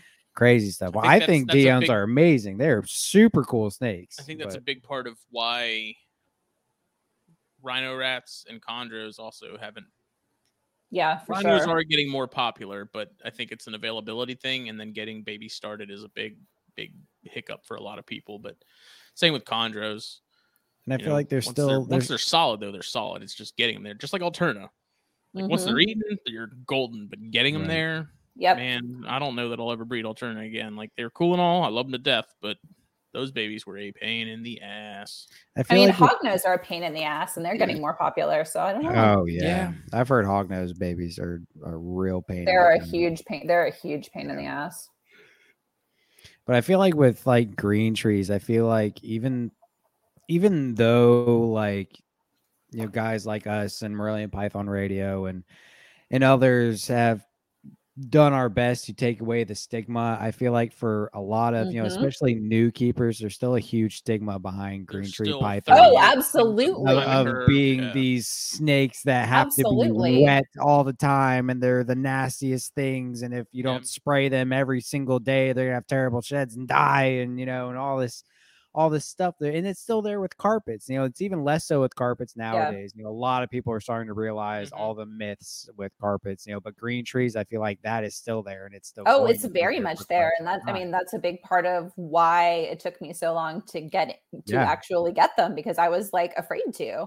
Yep. Um, even though I loved them. Um, and it took talking to several people who were experienced and telling me, no, it's not as hard as people say before I was like, okay, Some of the it. easiest snakes to keep. yeah, no, they're they're super easy once you just like know to, you know, wet your paper towel or doggy pee pad or whatever you're using at the bottom to keep some moisture in the cage and whatever. It's it's pretty easy. Yep. So Yep. um, Really There's, Yeah. I found there's there's a lot of species though that have sort of a lot of preconceived notions to them. You know, Mhm. like the Jansenine. When I got those, I was really overthinking those when I got them. I was like, these are going to be tough. I'm going to struggle with them. You know, they're going to have bad sheds. But they're also super easy. Like I, I Mhm. literally pretty much ignore them all the time, yeah. and they're they're they're a breeze. And I feel like that's the key to more animals than we realize is leave them the hell alone. Like the Ackies. You know what I mean? thing. Yeah. Like, man, this is going to be tough. Lizards, UV, all that stuff.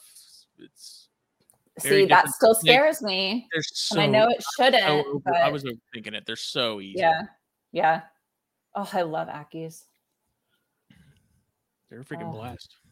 Brent Bender hatched some Kimberley rocks recently, and I've been looking at those. and, oh, Justin's been talking about Yeah. those, man. Those will happen at some point. yeah, I don't know they're when. so cool. I'm gonna I'm gonna stick to my cave geckos. That's I'm good on I'm good on that Yeah. front. I just my biggest thing with lizards is dealing with bugs. You Yep. already have bugs. That's the Yes, thing. I know, and I bugs, don't- the doors are open. I don't like dealing with bugs, but at the same like with all that said, I also don't and it and this is just a preference thing. It's not like I've done it before. I've had stuff that needed UVB. But like when it comes to like I like giving lights like on my terms. Like with my snakes, like this new this new setup I'm getting for a yellow for a yellow rat. It's got UVB, it's gonna have a basking bulb and all, all whole nine. It's gonna be great. But again, that was my choice. Okay. And then the animal didn't tell me it needed that. Okay. That's that's the difference for me and stuff that needs all that. You know, Mhm. it's like this thing will die if it doesn't have UVB, and I don't like that. You know what I mean? So that that's Yeah. kind of where I'm See, at with it. And that's why like I got, you know, when I was getting decided to kind of maybe try lizards again. That's why I got the geckos because they don't need lights. They're literally That's- ca- they're cave geckos. They sit in the dark all the time, you know. So it's but that's that's the interesting thing. Like Alan Stevens, who I got my Ackies from, you know, he doesn't give all his UV. He Hmm. supplements, and he's like, he's like, I have some lizards Mm. I haven't given them UV in years, oh and they're fine. They crank Wow. out eggs. So that's one of those things where it's like maybe it's it's sort of the older information we have that we assume still applies, just like with chondros. You know, keep them wet, keep them like you would keep an emerald, and bake them at freaking ninety degrees, and keep them super humid. Well, there certainly are things who need the UVB For sure. Like bearded Without dragons need it. I can tell you that firsthand. I had a beardy who Mhm. wasn't getting proper UVB, and he went to shit. Okay, this was a long time ago. You know, when I was younger, didn't know as much as I do now, but he didn't have proper UVB, and he went to shit fast. I mean, with all the lights Yeah. and technology we have now, like there's really Oh, no yeah, reason no, not they- to, they make it's it one of very those things easy. where you have Mhm. guys like Alan that are experimenting and trying to see Right. exactly how like Yeah, is it an absolute necessity? And Mhm. we wouldn't really know if it weren't for guys that like him that you know crank out so many babies, you know, on an annual basis. And I trust his judgment. Like he's yeah, he's been he's been so successful with the different species, you know, of monitors and stuff he Mhm. has that it's it's like clearly he's doing something right. You know, if he's not having any issues and um you know, he's he's even he admits it. He's like, yeah, this is kind of controversial and there's there's some people that that really hate me for it, but Yeah, he's like I can don't imagine. they don't all get UV and they all do fine. So Yeah. it's interesting. yeah. Well, yeah. I the only the only animal I have with legs is um is a leachie, and it's because I don't have to do shit to keep it. Like I basically like it's so easy. I just you know give it Pangea every once in a while, and uh every you know it's so easy. Spray them down once a week and give them Spray some them mud. down and give them some goop. They're easy.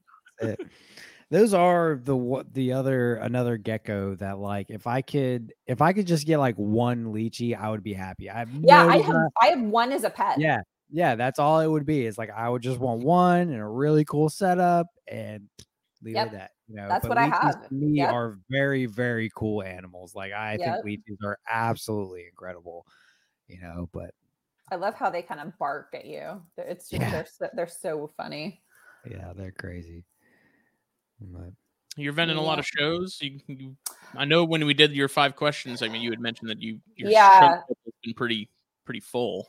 Yeah, so I I had been vending a lot of shows, um, but yeah, with my my work has changed so that I have to work on Sundays now. So I think ah, I think unfortunately my my show schedule is going to be you know dramatically shrinking.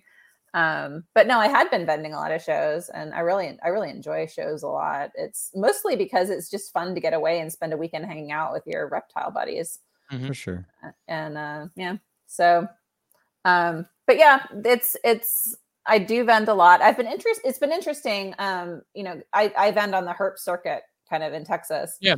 and um so michael Pennell is the only other carpet person who is kind of does the same stuff on you know does not the same stuff because he's doing more coastals and i don't do much in the way of coastals um but it's interesting because like you know, there's not a lot of knowledge and awareness about carpets, but people just kind of wandering into a show. But they they sell so steadily. Like there's always like someone always ends up buying one at a show because they're mm-hmm. different. There aren't a lot of them there. Um, and they're just not like other stuff. So um, right. it's been it's been fun to be able to you know introduce introduce them to people that way because mm, there's it's... there's so many people who just have never heard of them. Yeah, I mean, do you find a lot of people come up and ask, you know, what what yeah, they are? Do you bring any do. of those yeah. with you to show? I have it. I have it shows before to also. So when I first started vending, I brought a, an adult male just to show people, you know, what they actually like. They're not necessarily going to be these big giant things. Right. The nine foot um, coaster. Yeah, right. And so, um, yeah, because a lot of people have that idea. I mean, I certainly had that idea when I got them. I thought, you know, I was going to be feeding all my like retired breeder rats to them and stuff, which, right. you know, so not the case. But um yeah, it's it's people get really interested in them. I bring um I bring like garden fencing to put in the cage with them so that they can actually like perch while they're on there. Yeah. So that always that always gets people's attention a lot. Um and so yeah, there've been a there've been a whole lot of people um who don't necessarily, you know, buy then, but they're introduced to the species and they come back and see them at a few different shows and yeah. end up, you know, puts the bug in their ear that way. Exactly. So that's really fun. That's awesome. Yeah, it's yeah. funny you bring up Michael Pennell. That was when I went to the Arlington show. He was the only guy there, and I actually bought a coastal from him. Um, yeah, I don't, I don't, have that animal anymore, but he was like the only carpet guy, and I pretty much yep. sat at his table almost the whole time and just talked to him he's an awesome dude. I he's amazing. Yes, he is. He, he is, is such, yes. such, such, a good guy. A lot of lot of knowledge, and he I'm, really cares about his animals. Absolutely, I've been I've been really really lucky that um I've been able to get to know him pretty well. So that's been that's been really nice. I had a pair of pop ones that were his line oh, back in like 2013, and oh. those things were oh. straight up purple. Wow! Like I fully regret getting rid of those, man, because those would have just been screaming adults. I got them from somebody else, but they were M Pen line. Mm-hmm. Those things were yeah.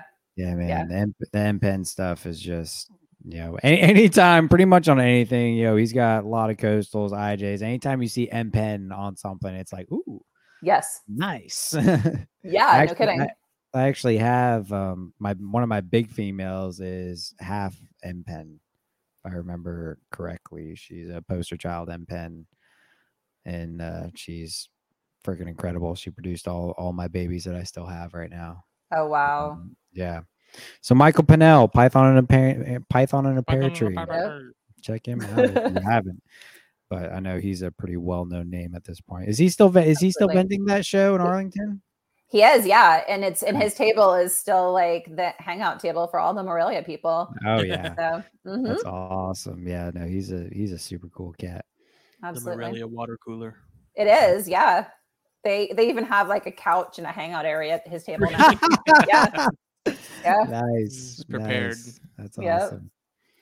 Yeah, it's mm. funny you mentioned that people come up asking about the carpets and sort of what they are because Billy Hunt has said he said the same thing. He vends, you know, a handful of shows and he's talked about how he has people come up all the time asking what morph ball python they are, and he yep. explains that carpet and and stuff like that. And it's that's what's made me wonder. It's crazy to me that that that people can be in this hobby really on any any scale and still somehow not see these kinds of things out in on the internet and stuff. Mm-hmm.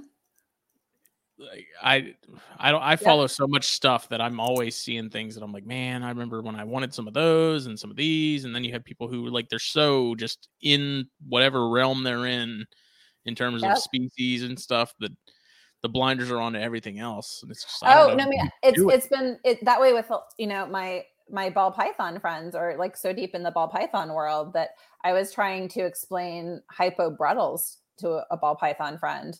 And you know the fact that it's not a single gene morph was just so confusing because that's how everything is in the ball python world. Mm-hmm. So yeah. It's wild. Yep. Very neat. Very neat. So, what do you, as far as vending goes? Yeah.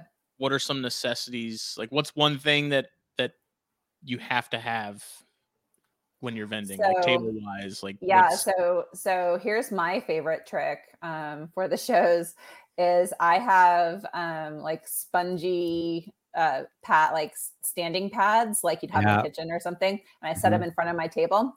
So that people who have been walking around a whole lot of time will want to stop and rest their feet on those. Yeah, Billy Billy does that too. He always he always They're brings something side of the behind his table, though. table. Yeah. Oh, oh, you mean on the front, front. of your Yeah. table? Oh on the man, front, on the front. that's a whole new level, man. What? Yep. Oh, Yep. boy, I'm gonna come hang out at your table. yeah, right. Yeah, that's exactly Yeah. it. So yeah, no, Yeah, that's yeah. that's my favorite little vending tip. Um I don't know. I um I have the next level displays that have like all the um you know, it has the it has a thermostat and heat tape and lights and Oh, wow. everything all built in. And so it makes I didn't know everything that was even a thing. it is. it makes everything super simple. Um, I can I can pack up my snakes like the night before, plug it in. They have heat for the whole evening. Next day, I can unplug them, take them. I, if I was doing a long drive, like to Tinley or something, theoretically, I could even like, you know, plug them into a converter in my car, and they could have Right. heat during that drive. Um, but it makes setup and takedown so easy because it's Mhm. like an expanding toolbox basically. And so I can just like take the front off, take the top off, like lift it forward, and I'm pretty much done. So um, Yeah, they're they're pretty handy. Yeah. That's funny. I was actually gonna be my question if you did like a whole display or if you did like the deli cups on your on your table. Yeah. Yeah, that that's d- awesome, man. I don't do the display, but then I usually package them up in deli cups to give to people. Yeah.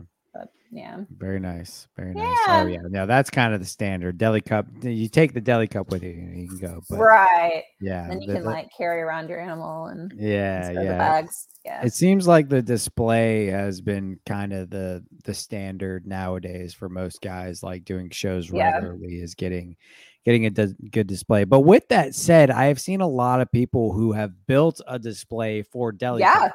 You know what I mean? Yeah. Which Those that- are cool. that's Yeah. also No, those are very really cool. Yeah, I believe it was it is it Chris that Chris- made yeah, one? Chris made a really nice metal one. Yeah, he made a metal one, a- a- and it's freaking wicked. Just the way Mhm. he he set it up, it displays the delis perfectly, and everything's Yep. all lit up and nice. And you know, I think that's a very That's super very cool too. Yeah, Yeah. And then for like, it always gets tricky in figuring out what you're going to do for bigger snakes. Mhm. Um, Yeah. And so for those, I buy um, like some, I think they're Rubbermaid containers, but they're ones that have a thick lid on the top. And I turn them upside down so that um, I could put like some substrate in the bottom, and then the whole rest of it is you can see through it really easily, almost like Mhm. it's a cake pan or something. Right. Um, and that works really, really well for displaying them at a show. And then I just give the whole thing to them when they buy it. nice. So yeah. Do you ever worry about people walking off with something? So um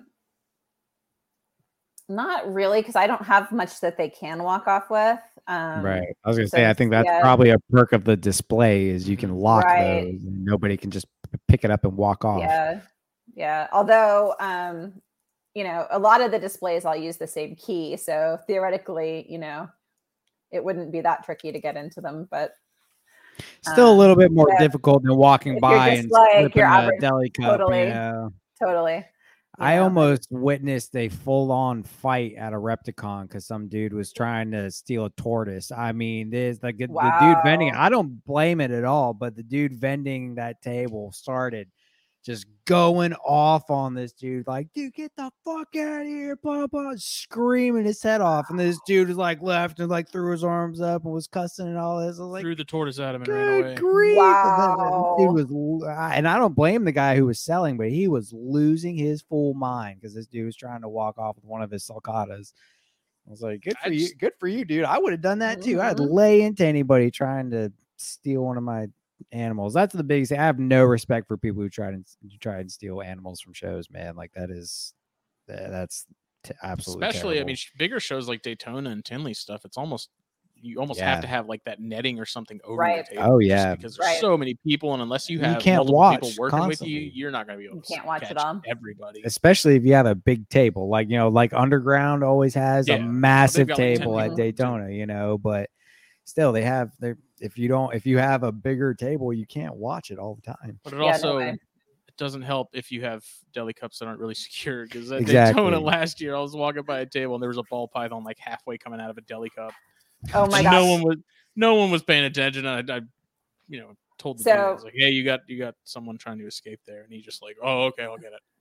at, Ar- I was like, at Arlington this last time, we uh you know we we showed up in the morning and the, the show wasn't even open yet, and we're kind of walking in from the hotel, and my husband was just kind of walking around a little bit to stretch his legs, and he found a retic just hanging out in the hallway at the convention center. No Yeah. way. Yeah. And so he texts me like, uh, there's a snake over here. And I walk over and it's a retic. So a um, my little so- one or a big one? it, um, it was like it wasn't like a big, big retic, but it was um it wasn't a brand new hatchling either. Big enough for someone um, to notice that it's Big enough to Yeah. notice. And there were like already there were starting to get to be a couple of the, like people working there, like totally freaking out and that kind of Ah, stuff. So jeez. so I walked over and grabbed it and like get, handed it over to Brian and like went around to a bunch of the retic people, but no, I, no one I found claimed it. So That's Man, something did I you- I don't know. wonder about with Daytona and stuff? It's like every year, how many people lose snakes in their hotel rooms and stuff? Oh, jeez, yeah. yeah, Dude, did you see the guy who was next to Billy? One of his monitors got out, and this dude went Oh, flying yeah. across the hallway and like dove on this thing. I was like, "Good job, dude! You got that thing." Cause they, boy, he was on that thing like think- white on rise, boy. was- I don't even think it was someone who was wanting to buy it. It was one of those people that stop and want to play with it. Ah, yeah, I don't even know why they took it Like, out. I know yeah, the person who like, grabbed that. it was the owner of it. Like he was vending the table and he ran behind the sh- behind the ta- or in front of the table and like dove on this thing in the middle of the hallway. That was But- yeah, that was sim containers. Yeah, people. sim container. That's what it was. Those Mm. aren't cheap monitors. And No. So it's like why I, I don't know. Yeah, I just was- knowing how wild. how fast my Ackies are and stuff. It's like Yeah. Oh, yeah. with Yeah. hell no, man. Oh man. Yeah, there's certain stuff like if somebody wanted to take it out and hold it, I'd be like, you can buy it first and go do that on your own Mhm. time. Yeah, and then when you lose Not it, I'm doing not that. refunding you. Yeah, no, I'm Absolutely. not doing that. Yeah, it's yeah. These things are Yeah. fast. Okay, that's you get good at it though, especially when you keep stuff like Nerodia. You get real good at just catching stuff as it flies out of the I bet. tub. You know, that's I bet that's a skill. I've never had snakes that would just projectile out of a tub like my Nerodia do. Wow. Holy smokes! You open that thing up and they'll just just shoot right on out. It's crazy. You want to know who the master of that is? Chris Montross. Oh Oh, my yeah, gosh. When I went be. to his place, boy, I can't tell you how many snakes went diving out that tub and he was just like bam, bam, bam, just grabbing them right out. I was like, good grief, man. You got reflexes like a mother. Spider Man. That- Crazy. That's impressive. I I was do very not have reflexes like that. That's for sure. I've I've gotten I've gotten pretty good at it. I've had a couple snakes hit the floor, but you know, it's not a common occurrence. I've also learned how Yeah. to work them so they stay in their freaking tubs. Yeah, You just don't open it that much. that Did you helps. see- Did you see an uptick in, in sales and stuff during like COVID lockdown and, and stuff? so Hmm? for me it's hard to say because that like my my first real season happened during covid so i didn't have a prior to compare it to but Okay. i had no trouble moving any of the animals my first season so um it was it was not hard and then um my second season was pretty good at the first half and then it started slowing down a little it's definitely it definitely seems like things are are are slower now than they were Mhm. for a while but still i can mean still still happening like still you know i still get people sending me messages all the time it's just not as not as quick Right. And do you sell in terms of like balls and, and carpets and stuff when Yeah. you're selling at a show? Do you do you find that like how many ball pythons do you typically sell at a show in a weekend? it varies so much. So so carpets are usually pretty consistent for me. Like I, I i typically sell a carpet or two a show. Um and it's it's really consistent. It's very rare when i have carpets that i don't sell any of them. Um ball pythons at shows are it's very hit or miss and a lot of that has to do with the price points Mm-hmm. um, because you know if if I have lower if you have lower price point stuff, they're going to move quickly. If you have higher price point stuff, they're not going to like people are going to ooh and ah over them, but they're not going to sell at a show. So Well, if you also have other people Yeah. at tables selling similar stuff, you know, Exactly. it becomes really competitive. yeah, yeah. Well, so at not, and I vend with a group and it's a lot of ball python breeders in the group and so um you know and a lot of the shows are like you know at the shows there'll be like 40 ball python breeders and it's like Oh yeah.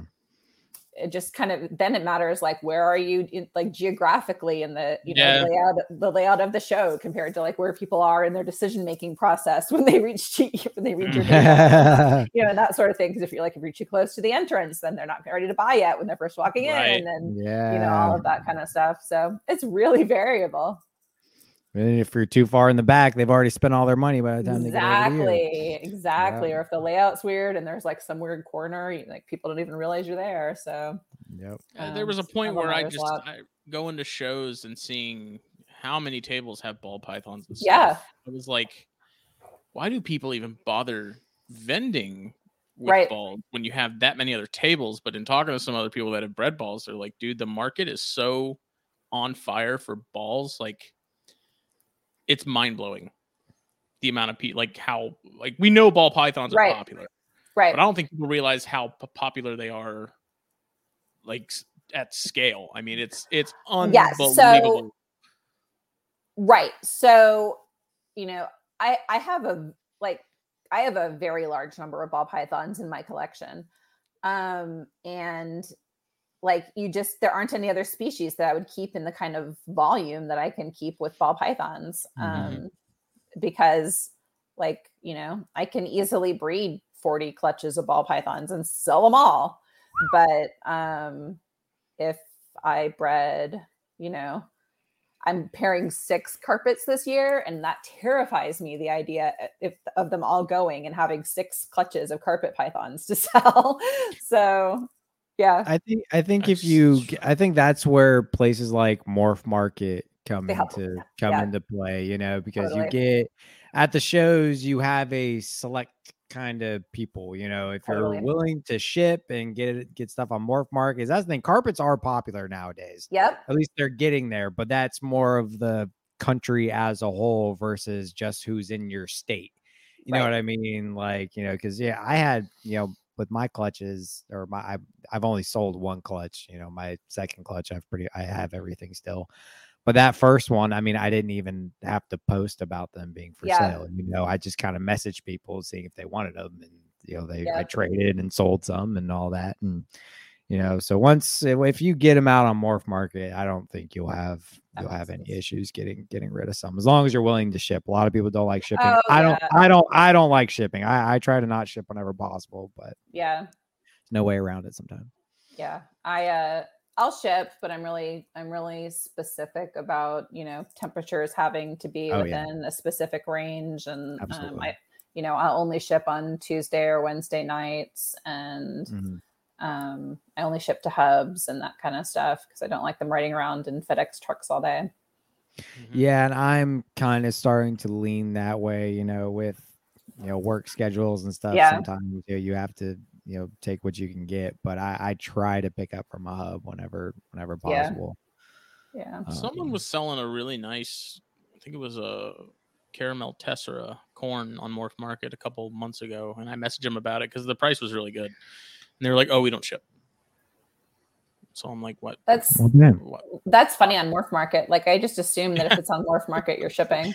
Yeah, that's like okay, that's odd. You would think if that's just a local thing, you know, they would. it's More Yeah. yeah. Well, I guess Facebook is cracking down on all animal sales really hardcore. So I sell I sell a lot from Instagram. It's like I've just post and it's not even like a sales post. It's just like, Mhm. you know, I'll take pictures of an animal and people will or you know that of a clutch that I took or something and people will shoot me a message. So yeah, that's and the- uh, that it's surprises probably me. probably because I'm just not in that that corner of the hobby Yeah. you know, to where it's like I don't I don't see how massive it is, but in talking to people, realizing and not really being able to wrap my head around just how large Right. the ball python market and community is, it's just unbelievable. Well, and the kind of money that's moving through it is a whole different thing. Um, yeah, it's, it's how, just, I mean, how do you how do you with that many people in them and breeding them? It's like how do you Mhm. separate yourself and you know make yourself stand out if Yeah. everyone's sort of playing with the same ingredients and doing very similar things. And I just I don't know how people do it. Yeah. Like, I mean, I, I think the big way you do it is by f- you find those niches where there isn't a lot of action and start doing that. It's not by trying to replicate what everyone else is doing. It's figure out, you know, what's out there that's different. Mhm. and that's Um, something else Casey Cannon has said in the past. He's like, man, it's to the point where like ball pythons are almost a separate hobby entirely. And you know, Yeah, the it I is. about It the is. more It's I, very I sub- really it- don't yep. disagree with that statement. Yep. And Yep. Especially as someone who's not in it and sees all these different Yeah. things and doesn't have a clue. Like I can see pictures of ball pythons all day long, and there's a few morphs that I can pick out, but it's like pastels and like basic stuff. Yeah. But past that, I'm like, that's a really cool looking snake. Couldn't tell you what it is. You know, it looks awesome, but that's it. But you got Yeah. guys that are like, yeah, that's you know X, Y, and Z, and then it's they get the five gene stuff like you were talking about, and it's Yep. just it's, it's mind blowing. Right. It's it's so much bigger, I think, than pe- than people who aren't In it. in that realize. Yeah. Well, and I think it tends to be very like insular too. Like a lot of the people who do ball pythons only do ball pythons and it, Right. they're not participating in the hobby with a whole bunch of other species. Yeah. So it does end up being its own little side thing that's just kind of different. That's what I like about Jeff and Kendra. You know, they they have Mhm. like a core group of ball pythons, and the ball pythons kind of kind of feed everything else. Yeah, You know what I mean? yeah. Like, and it, it- I think that's a really cool thing about. That's kinda- Like, yeah. like, yeah, yeah. It's kind of very kind of the way similar I to what think you of it. do. Yeah, Yeah, no, it- it's I think I think of like the ball pythons pay for the fun stuff. Like Yeah, no, absolutely. That's what I did with Cresteds. Yeah, I was about to say breeding you're a perfect example of that too. Funded a lot of the stuff I have now. You produced a lot of did. cresteds, I man. didn't You- produce a ton, but I produced a lot. Yeah. And that was another one where it's like they're so they're so easy to breed. There's so many people breed. mhm, And it's mm-hmm. another one of those things where it's like if you really want to sell stuff consistently, you have to really have some nice, decent breeders. You know, going and grabbing like two from PetSmart and saying like, "Oh, these are," you know, I hate the term pet quality and breeder quality. right. It gets used a lot in cresteds, drives me crazy. Even Yeah, though there I- is I some really- sort of, I really hate that shit. I'm not. Gonna there lie. is some validity to it, but it always drove me crazy because at the same time, it's like I'm not gonna just go buy two cresteds off Craigslist or something, put them together, and be like, I have these really nice cresteds. Like I would Mhm. go and make sure I put some money into the adults and try to do pairings that were interesting or you know stuff that was kind of polar opposites color wise, stuff that was very similar and would work well together.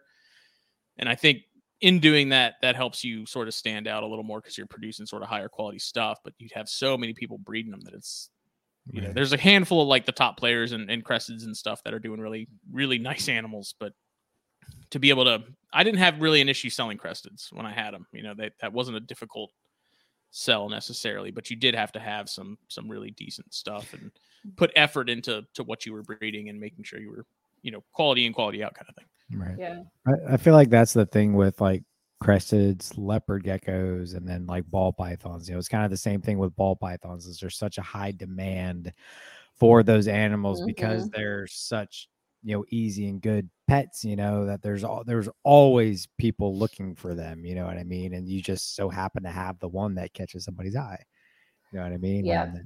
Well, and so that you know, the, they're the the piece with the ball python thing too is like the money really taints it. Uh, Like a lot of Yeah. people get get into it not because Yeah. they love the animals, but because they see it as like a cash cow, yeah, which is there's- just there's absurd because can it's just it's just absurd though because like the amount that you spend to feed animals and all of that kind of stuff like it's just not but um but yeah there's just there's there's a lot a whole lot of that with with ball pythons as people just getting into it seeing it as their like you know their way out of working full time or you know that kind of stuff Ha, ha, and right yeah. um yeah so there's a lot see of there's a lot of ball python people people Yeah. who are planning to go full time into ball pythons I think they see they see like Kil- uh, Kobylka and Right. stuff. Yeah, sure. Not realizing that he's he's a he's like the exception, not the rule. hmm right. You know, Mhm. I, I feel like if you breed snakes full time, you already had a bunch of money to retire. I And you think that's a big part of it. And you decided to right? get into breeding snakes full time. Like you, you just retired Right. from your job and you set for life, but you And now you're playing snakes. with snakes. Yeah, and that's that's basically That's my also plan. pretty cool. So Yeah, like, no, it's great. No, That's- no shade on that. No, absolutely not. That's that's my plan. I got my job that I have now. Well, not I had a different position, but for the same company. Like when I was 21, you know, I've got to put in Mhm. 28. I've got to put in 28 years so I can retire before I'm 50. So if I do that, I can retire like 49 and then breed snakes for the rest of my life. And that, and that That's would good be great. That would be ideal. But granted, I don't plan. know if I'll be able to afford life just off one pension. But you know, Yeah. I can I can dream and I can hope that that is You what will happen. So I Yeah. really think a lot of the people that do it as a full time job, a big part of their ability to do that was fiscal responsibility and being Yeah. smart with their money. Yeah. absolutely, right. It wasn't like they just started pairing animals and all of a sudden it all came into place. Like I feel like those people were were extremely smart with their finances before they started. Yeah, doing it. no, you didn't make your living off breeding snakes. You made your living and then decided to breed snakes. You know what I mean? Like, or they it- just transitioned. you right. know, they got to a point. I mean, I, Mhm. I sent a video in the group chat earlier. I, I watch Dave Ramsey stuff on occasion, um, and there was someone within the last couple months that that called into his his show and said, um, you know, I I want to quit my job and I want to breed snakes. He didn't say what species. I was I'm assuming it's balls, but he was saying, Mhm. you know, they had like 70 grand in the in savings. Seven 70 grand? 70 grand in savings. And he's like, I don't know if I should do it or not. And he's like, you know, it's getting to the point where it's like it's making really good money and we're staying really busy with it. And I was like, see, that's that's perfect because you're, you know, you set yourself up for that and you got to the point where you could do that Mhm. Exactly. and it was i just thought it was funny because he's he calls in and he's like you know i have this side hustle and it's doing really well and dave was like what's the side hustle and he's like well this is gonna it's gonna make you laugh it's gonna sound a little weird he's like but i breed exotic snakes dave was like oh, okay. How much money do you have saved up? 70 grand. I want to i want to be able to to quit and do it full time when i have 100 grand saved up.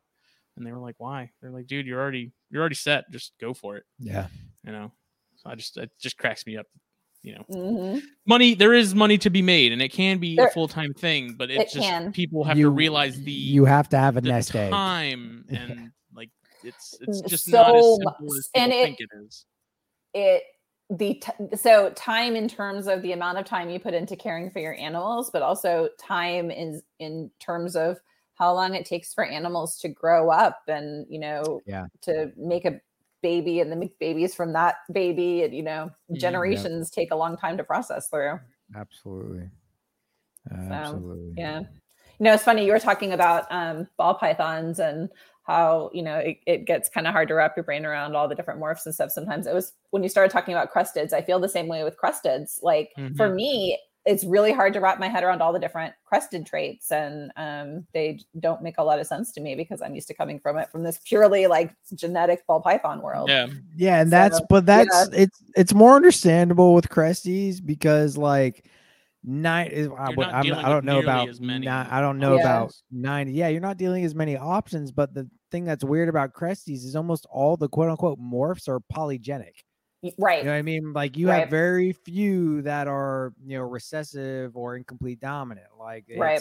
they're usually all polygenic traits. So that that's where it got me more confused. You know? yeah right well because then know. then you it's more of like a rolling the dice for what are you going to get Right. Right. Exactly. See, i don't know in my experience i didn't i you don't, don't feel like that i don't think that that's really the case i think Okay. because you're only getting two eggs at a time you're not seeing the same like statistics like percentages of animals like Oh, if you had point. all those eggs in a year yeah and you saw all those hatch at the same time, you'd be able to see, you know, you'd be able to pick out some animals that are, you know, a quarter of of what you hatched have, Right.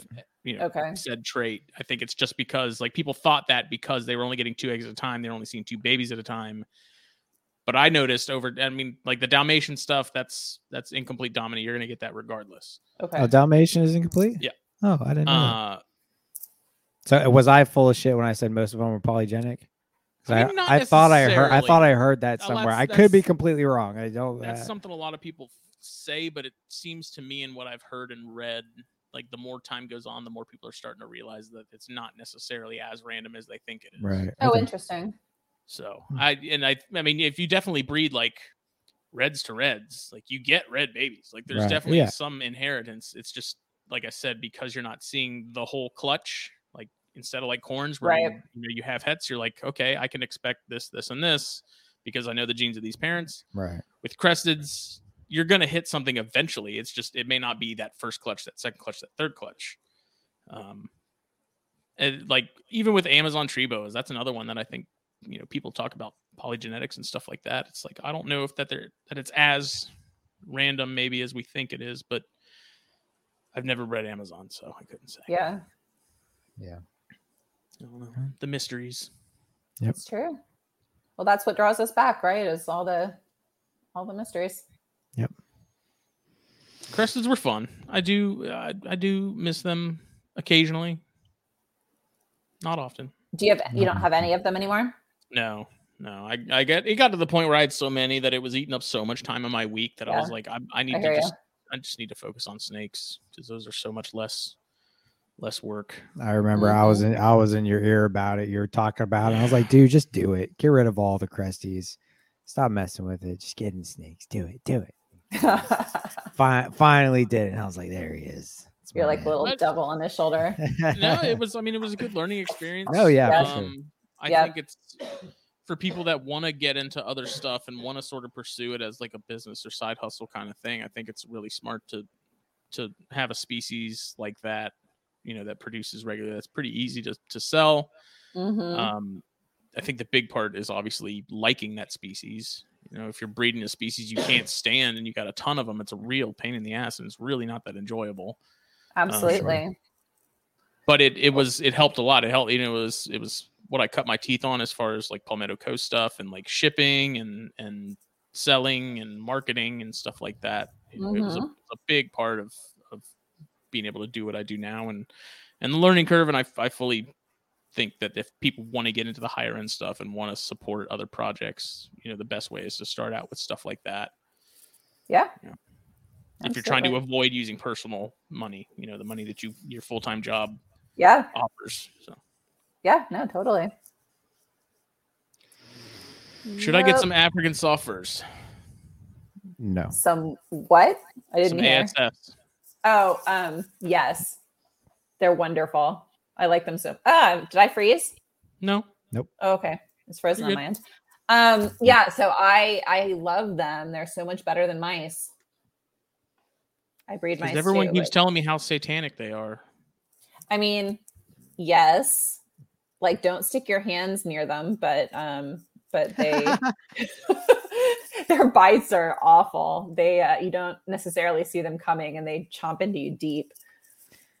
I have Um, I have a weird paranoia when it comes to rodents. I'll take a snake just big bite. teeth, man. I'll take a snake bite any day over it's like stabbed with a butter knife. hamster bite or something, man. I I hate I hate hamsters Uh-oh. and rodents and all that. Oh, what happened? Kori dropped out. Oh. She'll be right back, I'm sure. I don't know. We were talking about it with Casey this morning in the in the group chat, and he was like, "You need, you should do ASFs. You know, they're such better mothers than mice are. They're so much easier to deal with than mice are. And, And if you sometimes have a- mice that are shitty moms, then if you put the pinkies in with the ASFs, Yeah. they'll take care of them. I've also heard, you know, African softfurs, they're a lot of picky eaters will go for an African softfur over a mouse, like for some reason. I've heard that with like carpets getting stuck on those. Yeah, yeah. don't- And I've heard that. I've heard it with ball pythons. A lot of people Yeah. they won't eat regular rodents, but you give them an African softfur, then they'll they'll chomp at it. But I don't think that's sort of like the the mouse or carpet python sort of thing. I don't think that's as big of a yeah, of an issue as people make it out to be. But I know people. There's some people that are just they, they're because they had a snake that was such a pain in the ass with that kind of stuff that Right. they're they're hesitant to feed anything other than than mice or regular rats. But I don't know. I don't. I, I, think know. if you have something that's already feeding on other stuff, be it mice or frog legs or whatever, they're probably open to, to other stuff too, and you're not gonna have to worry about them getting hooked on it. right, It's not meth. I would my my thing with African softfur is I think if we were to get into those, I think we should wait till our mouse colony is a little bit more productive when we got you know get a little bit better with those, and then maybe move into something like African softfurs. But Mm-hmm. you messaging Kori? Her computer crashed, so she will be Oh. back momentarily. Okay. I thought maybe if because we don't have access to those here, No, I don't know where to get them. so maybe we have to steal some from Casey because he just Yeah. got some recently. We'll have to get some from him. Hey, y'all. Sorry about that. You're good. That's all right. Uh, all right. So much for that trusty apple. yeah, Ugh.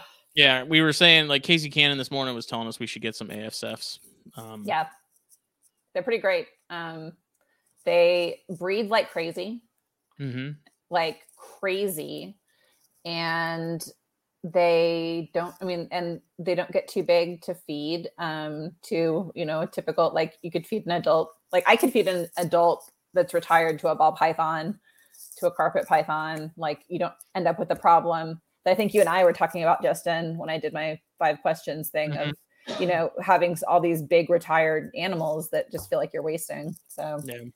yeah, they're they're pretty great, but they're assholes. How they big are their pinkies? Like they're for like They're just born- they're just a bit bigger than mice pinkies, and so that's why I still do mice. Um, but they're and they grow a lot faster than mice pinkies. So um, your window of opportunity for if you need something that's really tiny is really small with them. Hmm. I feel like they'd be a good option to kind of have on the side. You know what I mean? Yeah. Yeah, yeah. I mean, Casey like was saying the we should we should get some. He just got some himself, so I don't. We don't have anyone down here that I'm aware of that has some that we can get a hold of, like a small starter group or something. But Yeah, I wouldn't mind having you know a, s- a tub or two of them Yeah. just to, to do. But they're they're would- great. I they're would- so they're so prolific. I'd rather get quail before we go Really? into African softfurs. Yeah, I would. Ugh, I, quail's I, I, I'm a big proponent of um, trying to, you know, as long as they're quality quality birds, you know, I feel like you know getting getting quail would be a be a good one. But I thought about trying to start breeding button quail. Um, yeah, we've talked but about it's so it's it's so much work. Oh, really?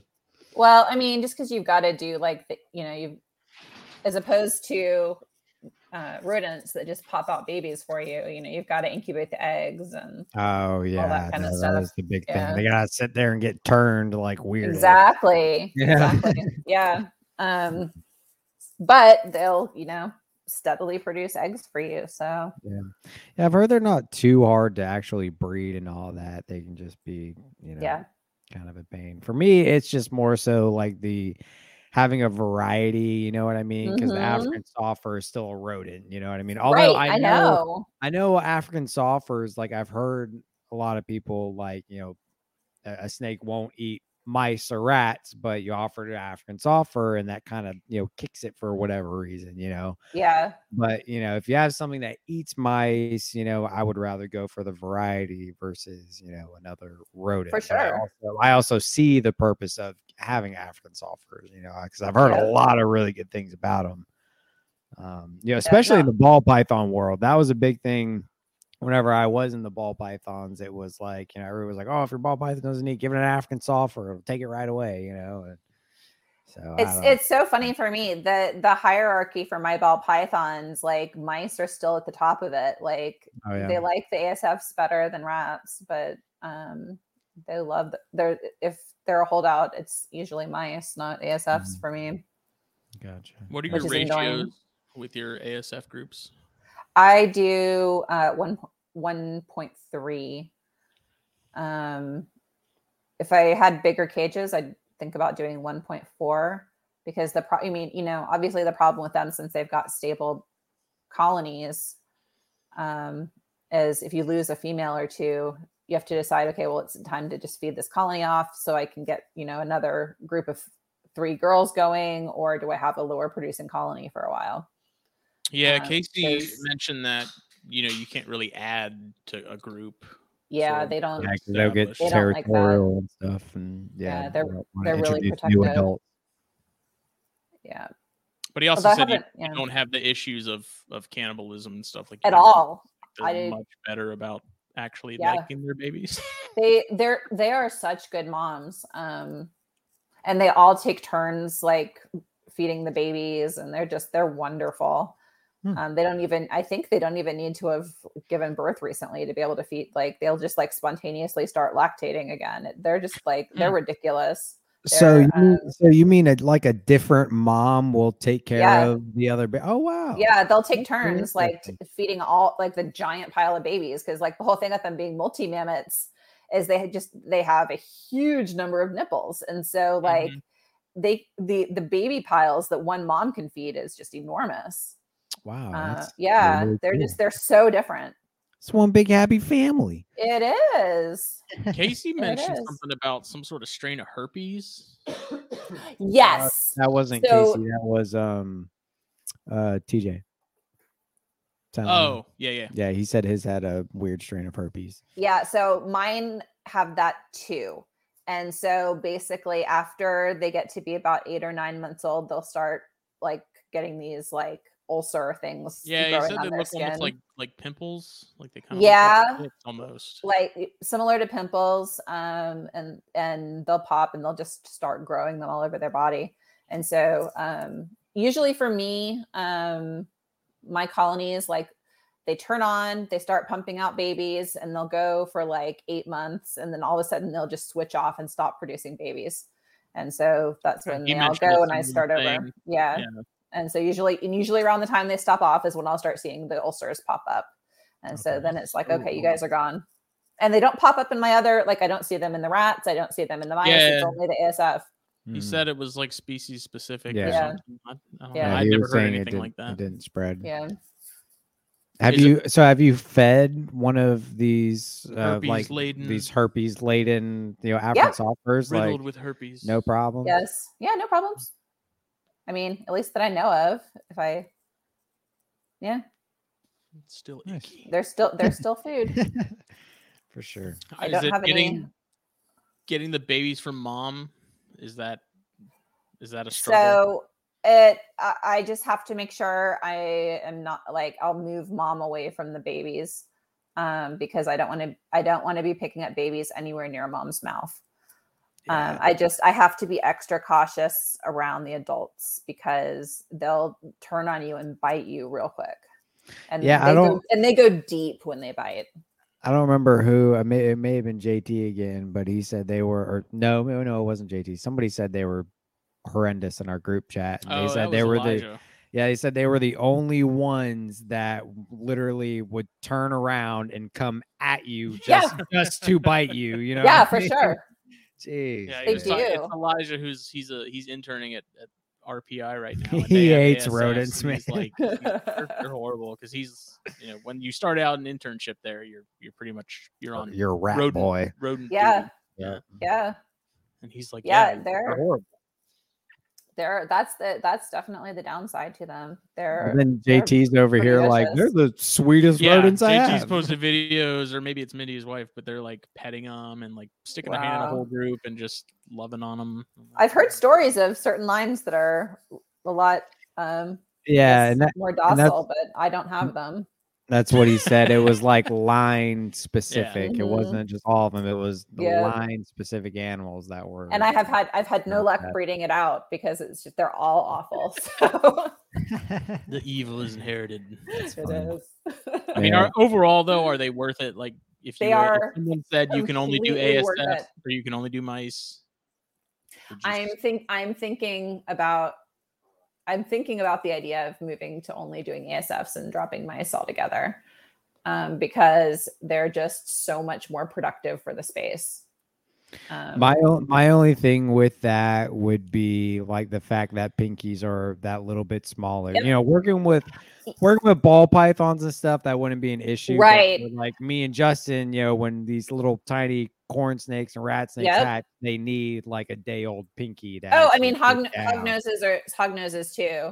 Yeah, and exactly. so like I usually feed frozen and it's not a big deal to just, you know, buy some, you know, packs of frozen pinks. But That's- then you've got that one that's a hard feeder and you want to try alive and you know, so all of that. That's why I haven't gotten out of it yet.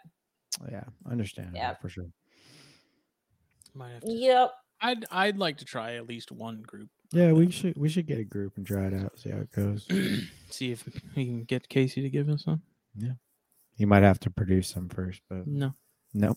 Casey, give us your adults, all of them. They're ours. now. Yeah, I don't. I've never I've never fed them to anything. so No, I've I'm never had a. Yeah. completely uninformed on them for the most part. So. And no, but also there's not any like, at least off the top of my head, I don't know of any like mass breeders of rodents that sell African softfurs like frozen. you know. No. I haven't really seen it. Now that I'm thinking about it, I, I rarely see them for sale as frozen. Yeah. I, Mm. I and when you do, they're really expensive. Yeah, yeah, they are. Now, Mm. aside from the sort of the age and the the herpes thing, do Mm-hmm. you keep track of when you like when new groups are put together, when it's time to rotate them out? No, I'll just when I when I start to notice that they're not making babies, I'll put a sticker on their bin and I'll give it like three weeks. And if I still don't see any babies, then they're then they're gone. Gotcha. So that's what I Into usually do. the freezer with you. Into a snake's belly. Yes. Yeah. I don't know. I try to keep track of the mice. Like I have my little memo app that I use. Wow. and Like my left rack and my right rack, and I try to keep track of when I put groups together, so that way they're not breeding for like a year. Yeah. do want to kind of retire them and get a new new group in there to keep production up, but I'm if really I was bad. more organized, I'd do that, but I'm not. just like I just put you know 1.3 and then the date that I put them in there, Yeah. and then we can go back in a couple months, be like, okay, it's time for these guys to go in with a new group. So, hmm Smith Farms. Smith Smith Farms. So, So good the locals can't resist. That's right. We feed the homeless. Yeah. Well, He we was, are. He was happy. He was a happy snake. Oh yeah, he was fat, Yeah. fat and happy. He's like, you earned it, buddy. You worked for it. You earned it. You managed to to fend off like ten mice at once. Seriously, that's a mm. precarious position to be in. yeah, I can't believe they didn't gang up on his ass. It's like Right. prison. Yeah. Prison rules. Well, Well- if Yep. people on that note, for anyone who wants to follow what you are doing, where Uh. can they do so? yeah, so Kori Martin Reptiles on Instagram and Facebook and TikTok whenever I remember that I have a TikTok. Bing bong. Yeah. That's K O R I. That's right. K O R I. Um, So yeah, Awesome. Awesome. Well, we really appreciate you coming on, Kori. Thanks I really, so much I, for re- having I me. really, I really enjoyed this episode. There's a lot of, lot of good conversation. Very, very smooth, and it went by really quick. really fast. We were at the hour and a half mark before I knew it, and I was like, "Oh, geez." Yeah. Well, thanks so much for having me, guys. Yeah, no, it was a pleasure having you on. We'll have to have you on ag- on again in the future. It'll be a blast. Or chondros. Yeah, but we didn't even talk chondros much. I know. Damn That's it. the way it, it's the way it should be. Those- Leave those chondros in the shadows. Once again, it's just an excuse to have another episode. yeah, there you go. There you There go. it is. This right. was episode 152, which is brought to you by blackboxcages.com and Steve Snaketuary. Please follow both Facebook, Instagram. Uh, both have TikToks as well, I believe. Um, I don't know that TikTok. Jen has posted on the TikTok in a while, though. TikTok's weird anyway. It's a little weird. It's, Mhm. a, it's a little, little don't- bizarre. I don't like it.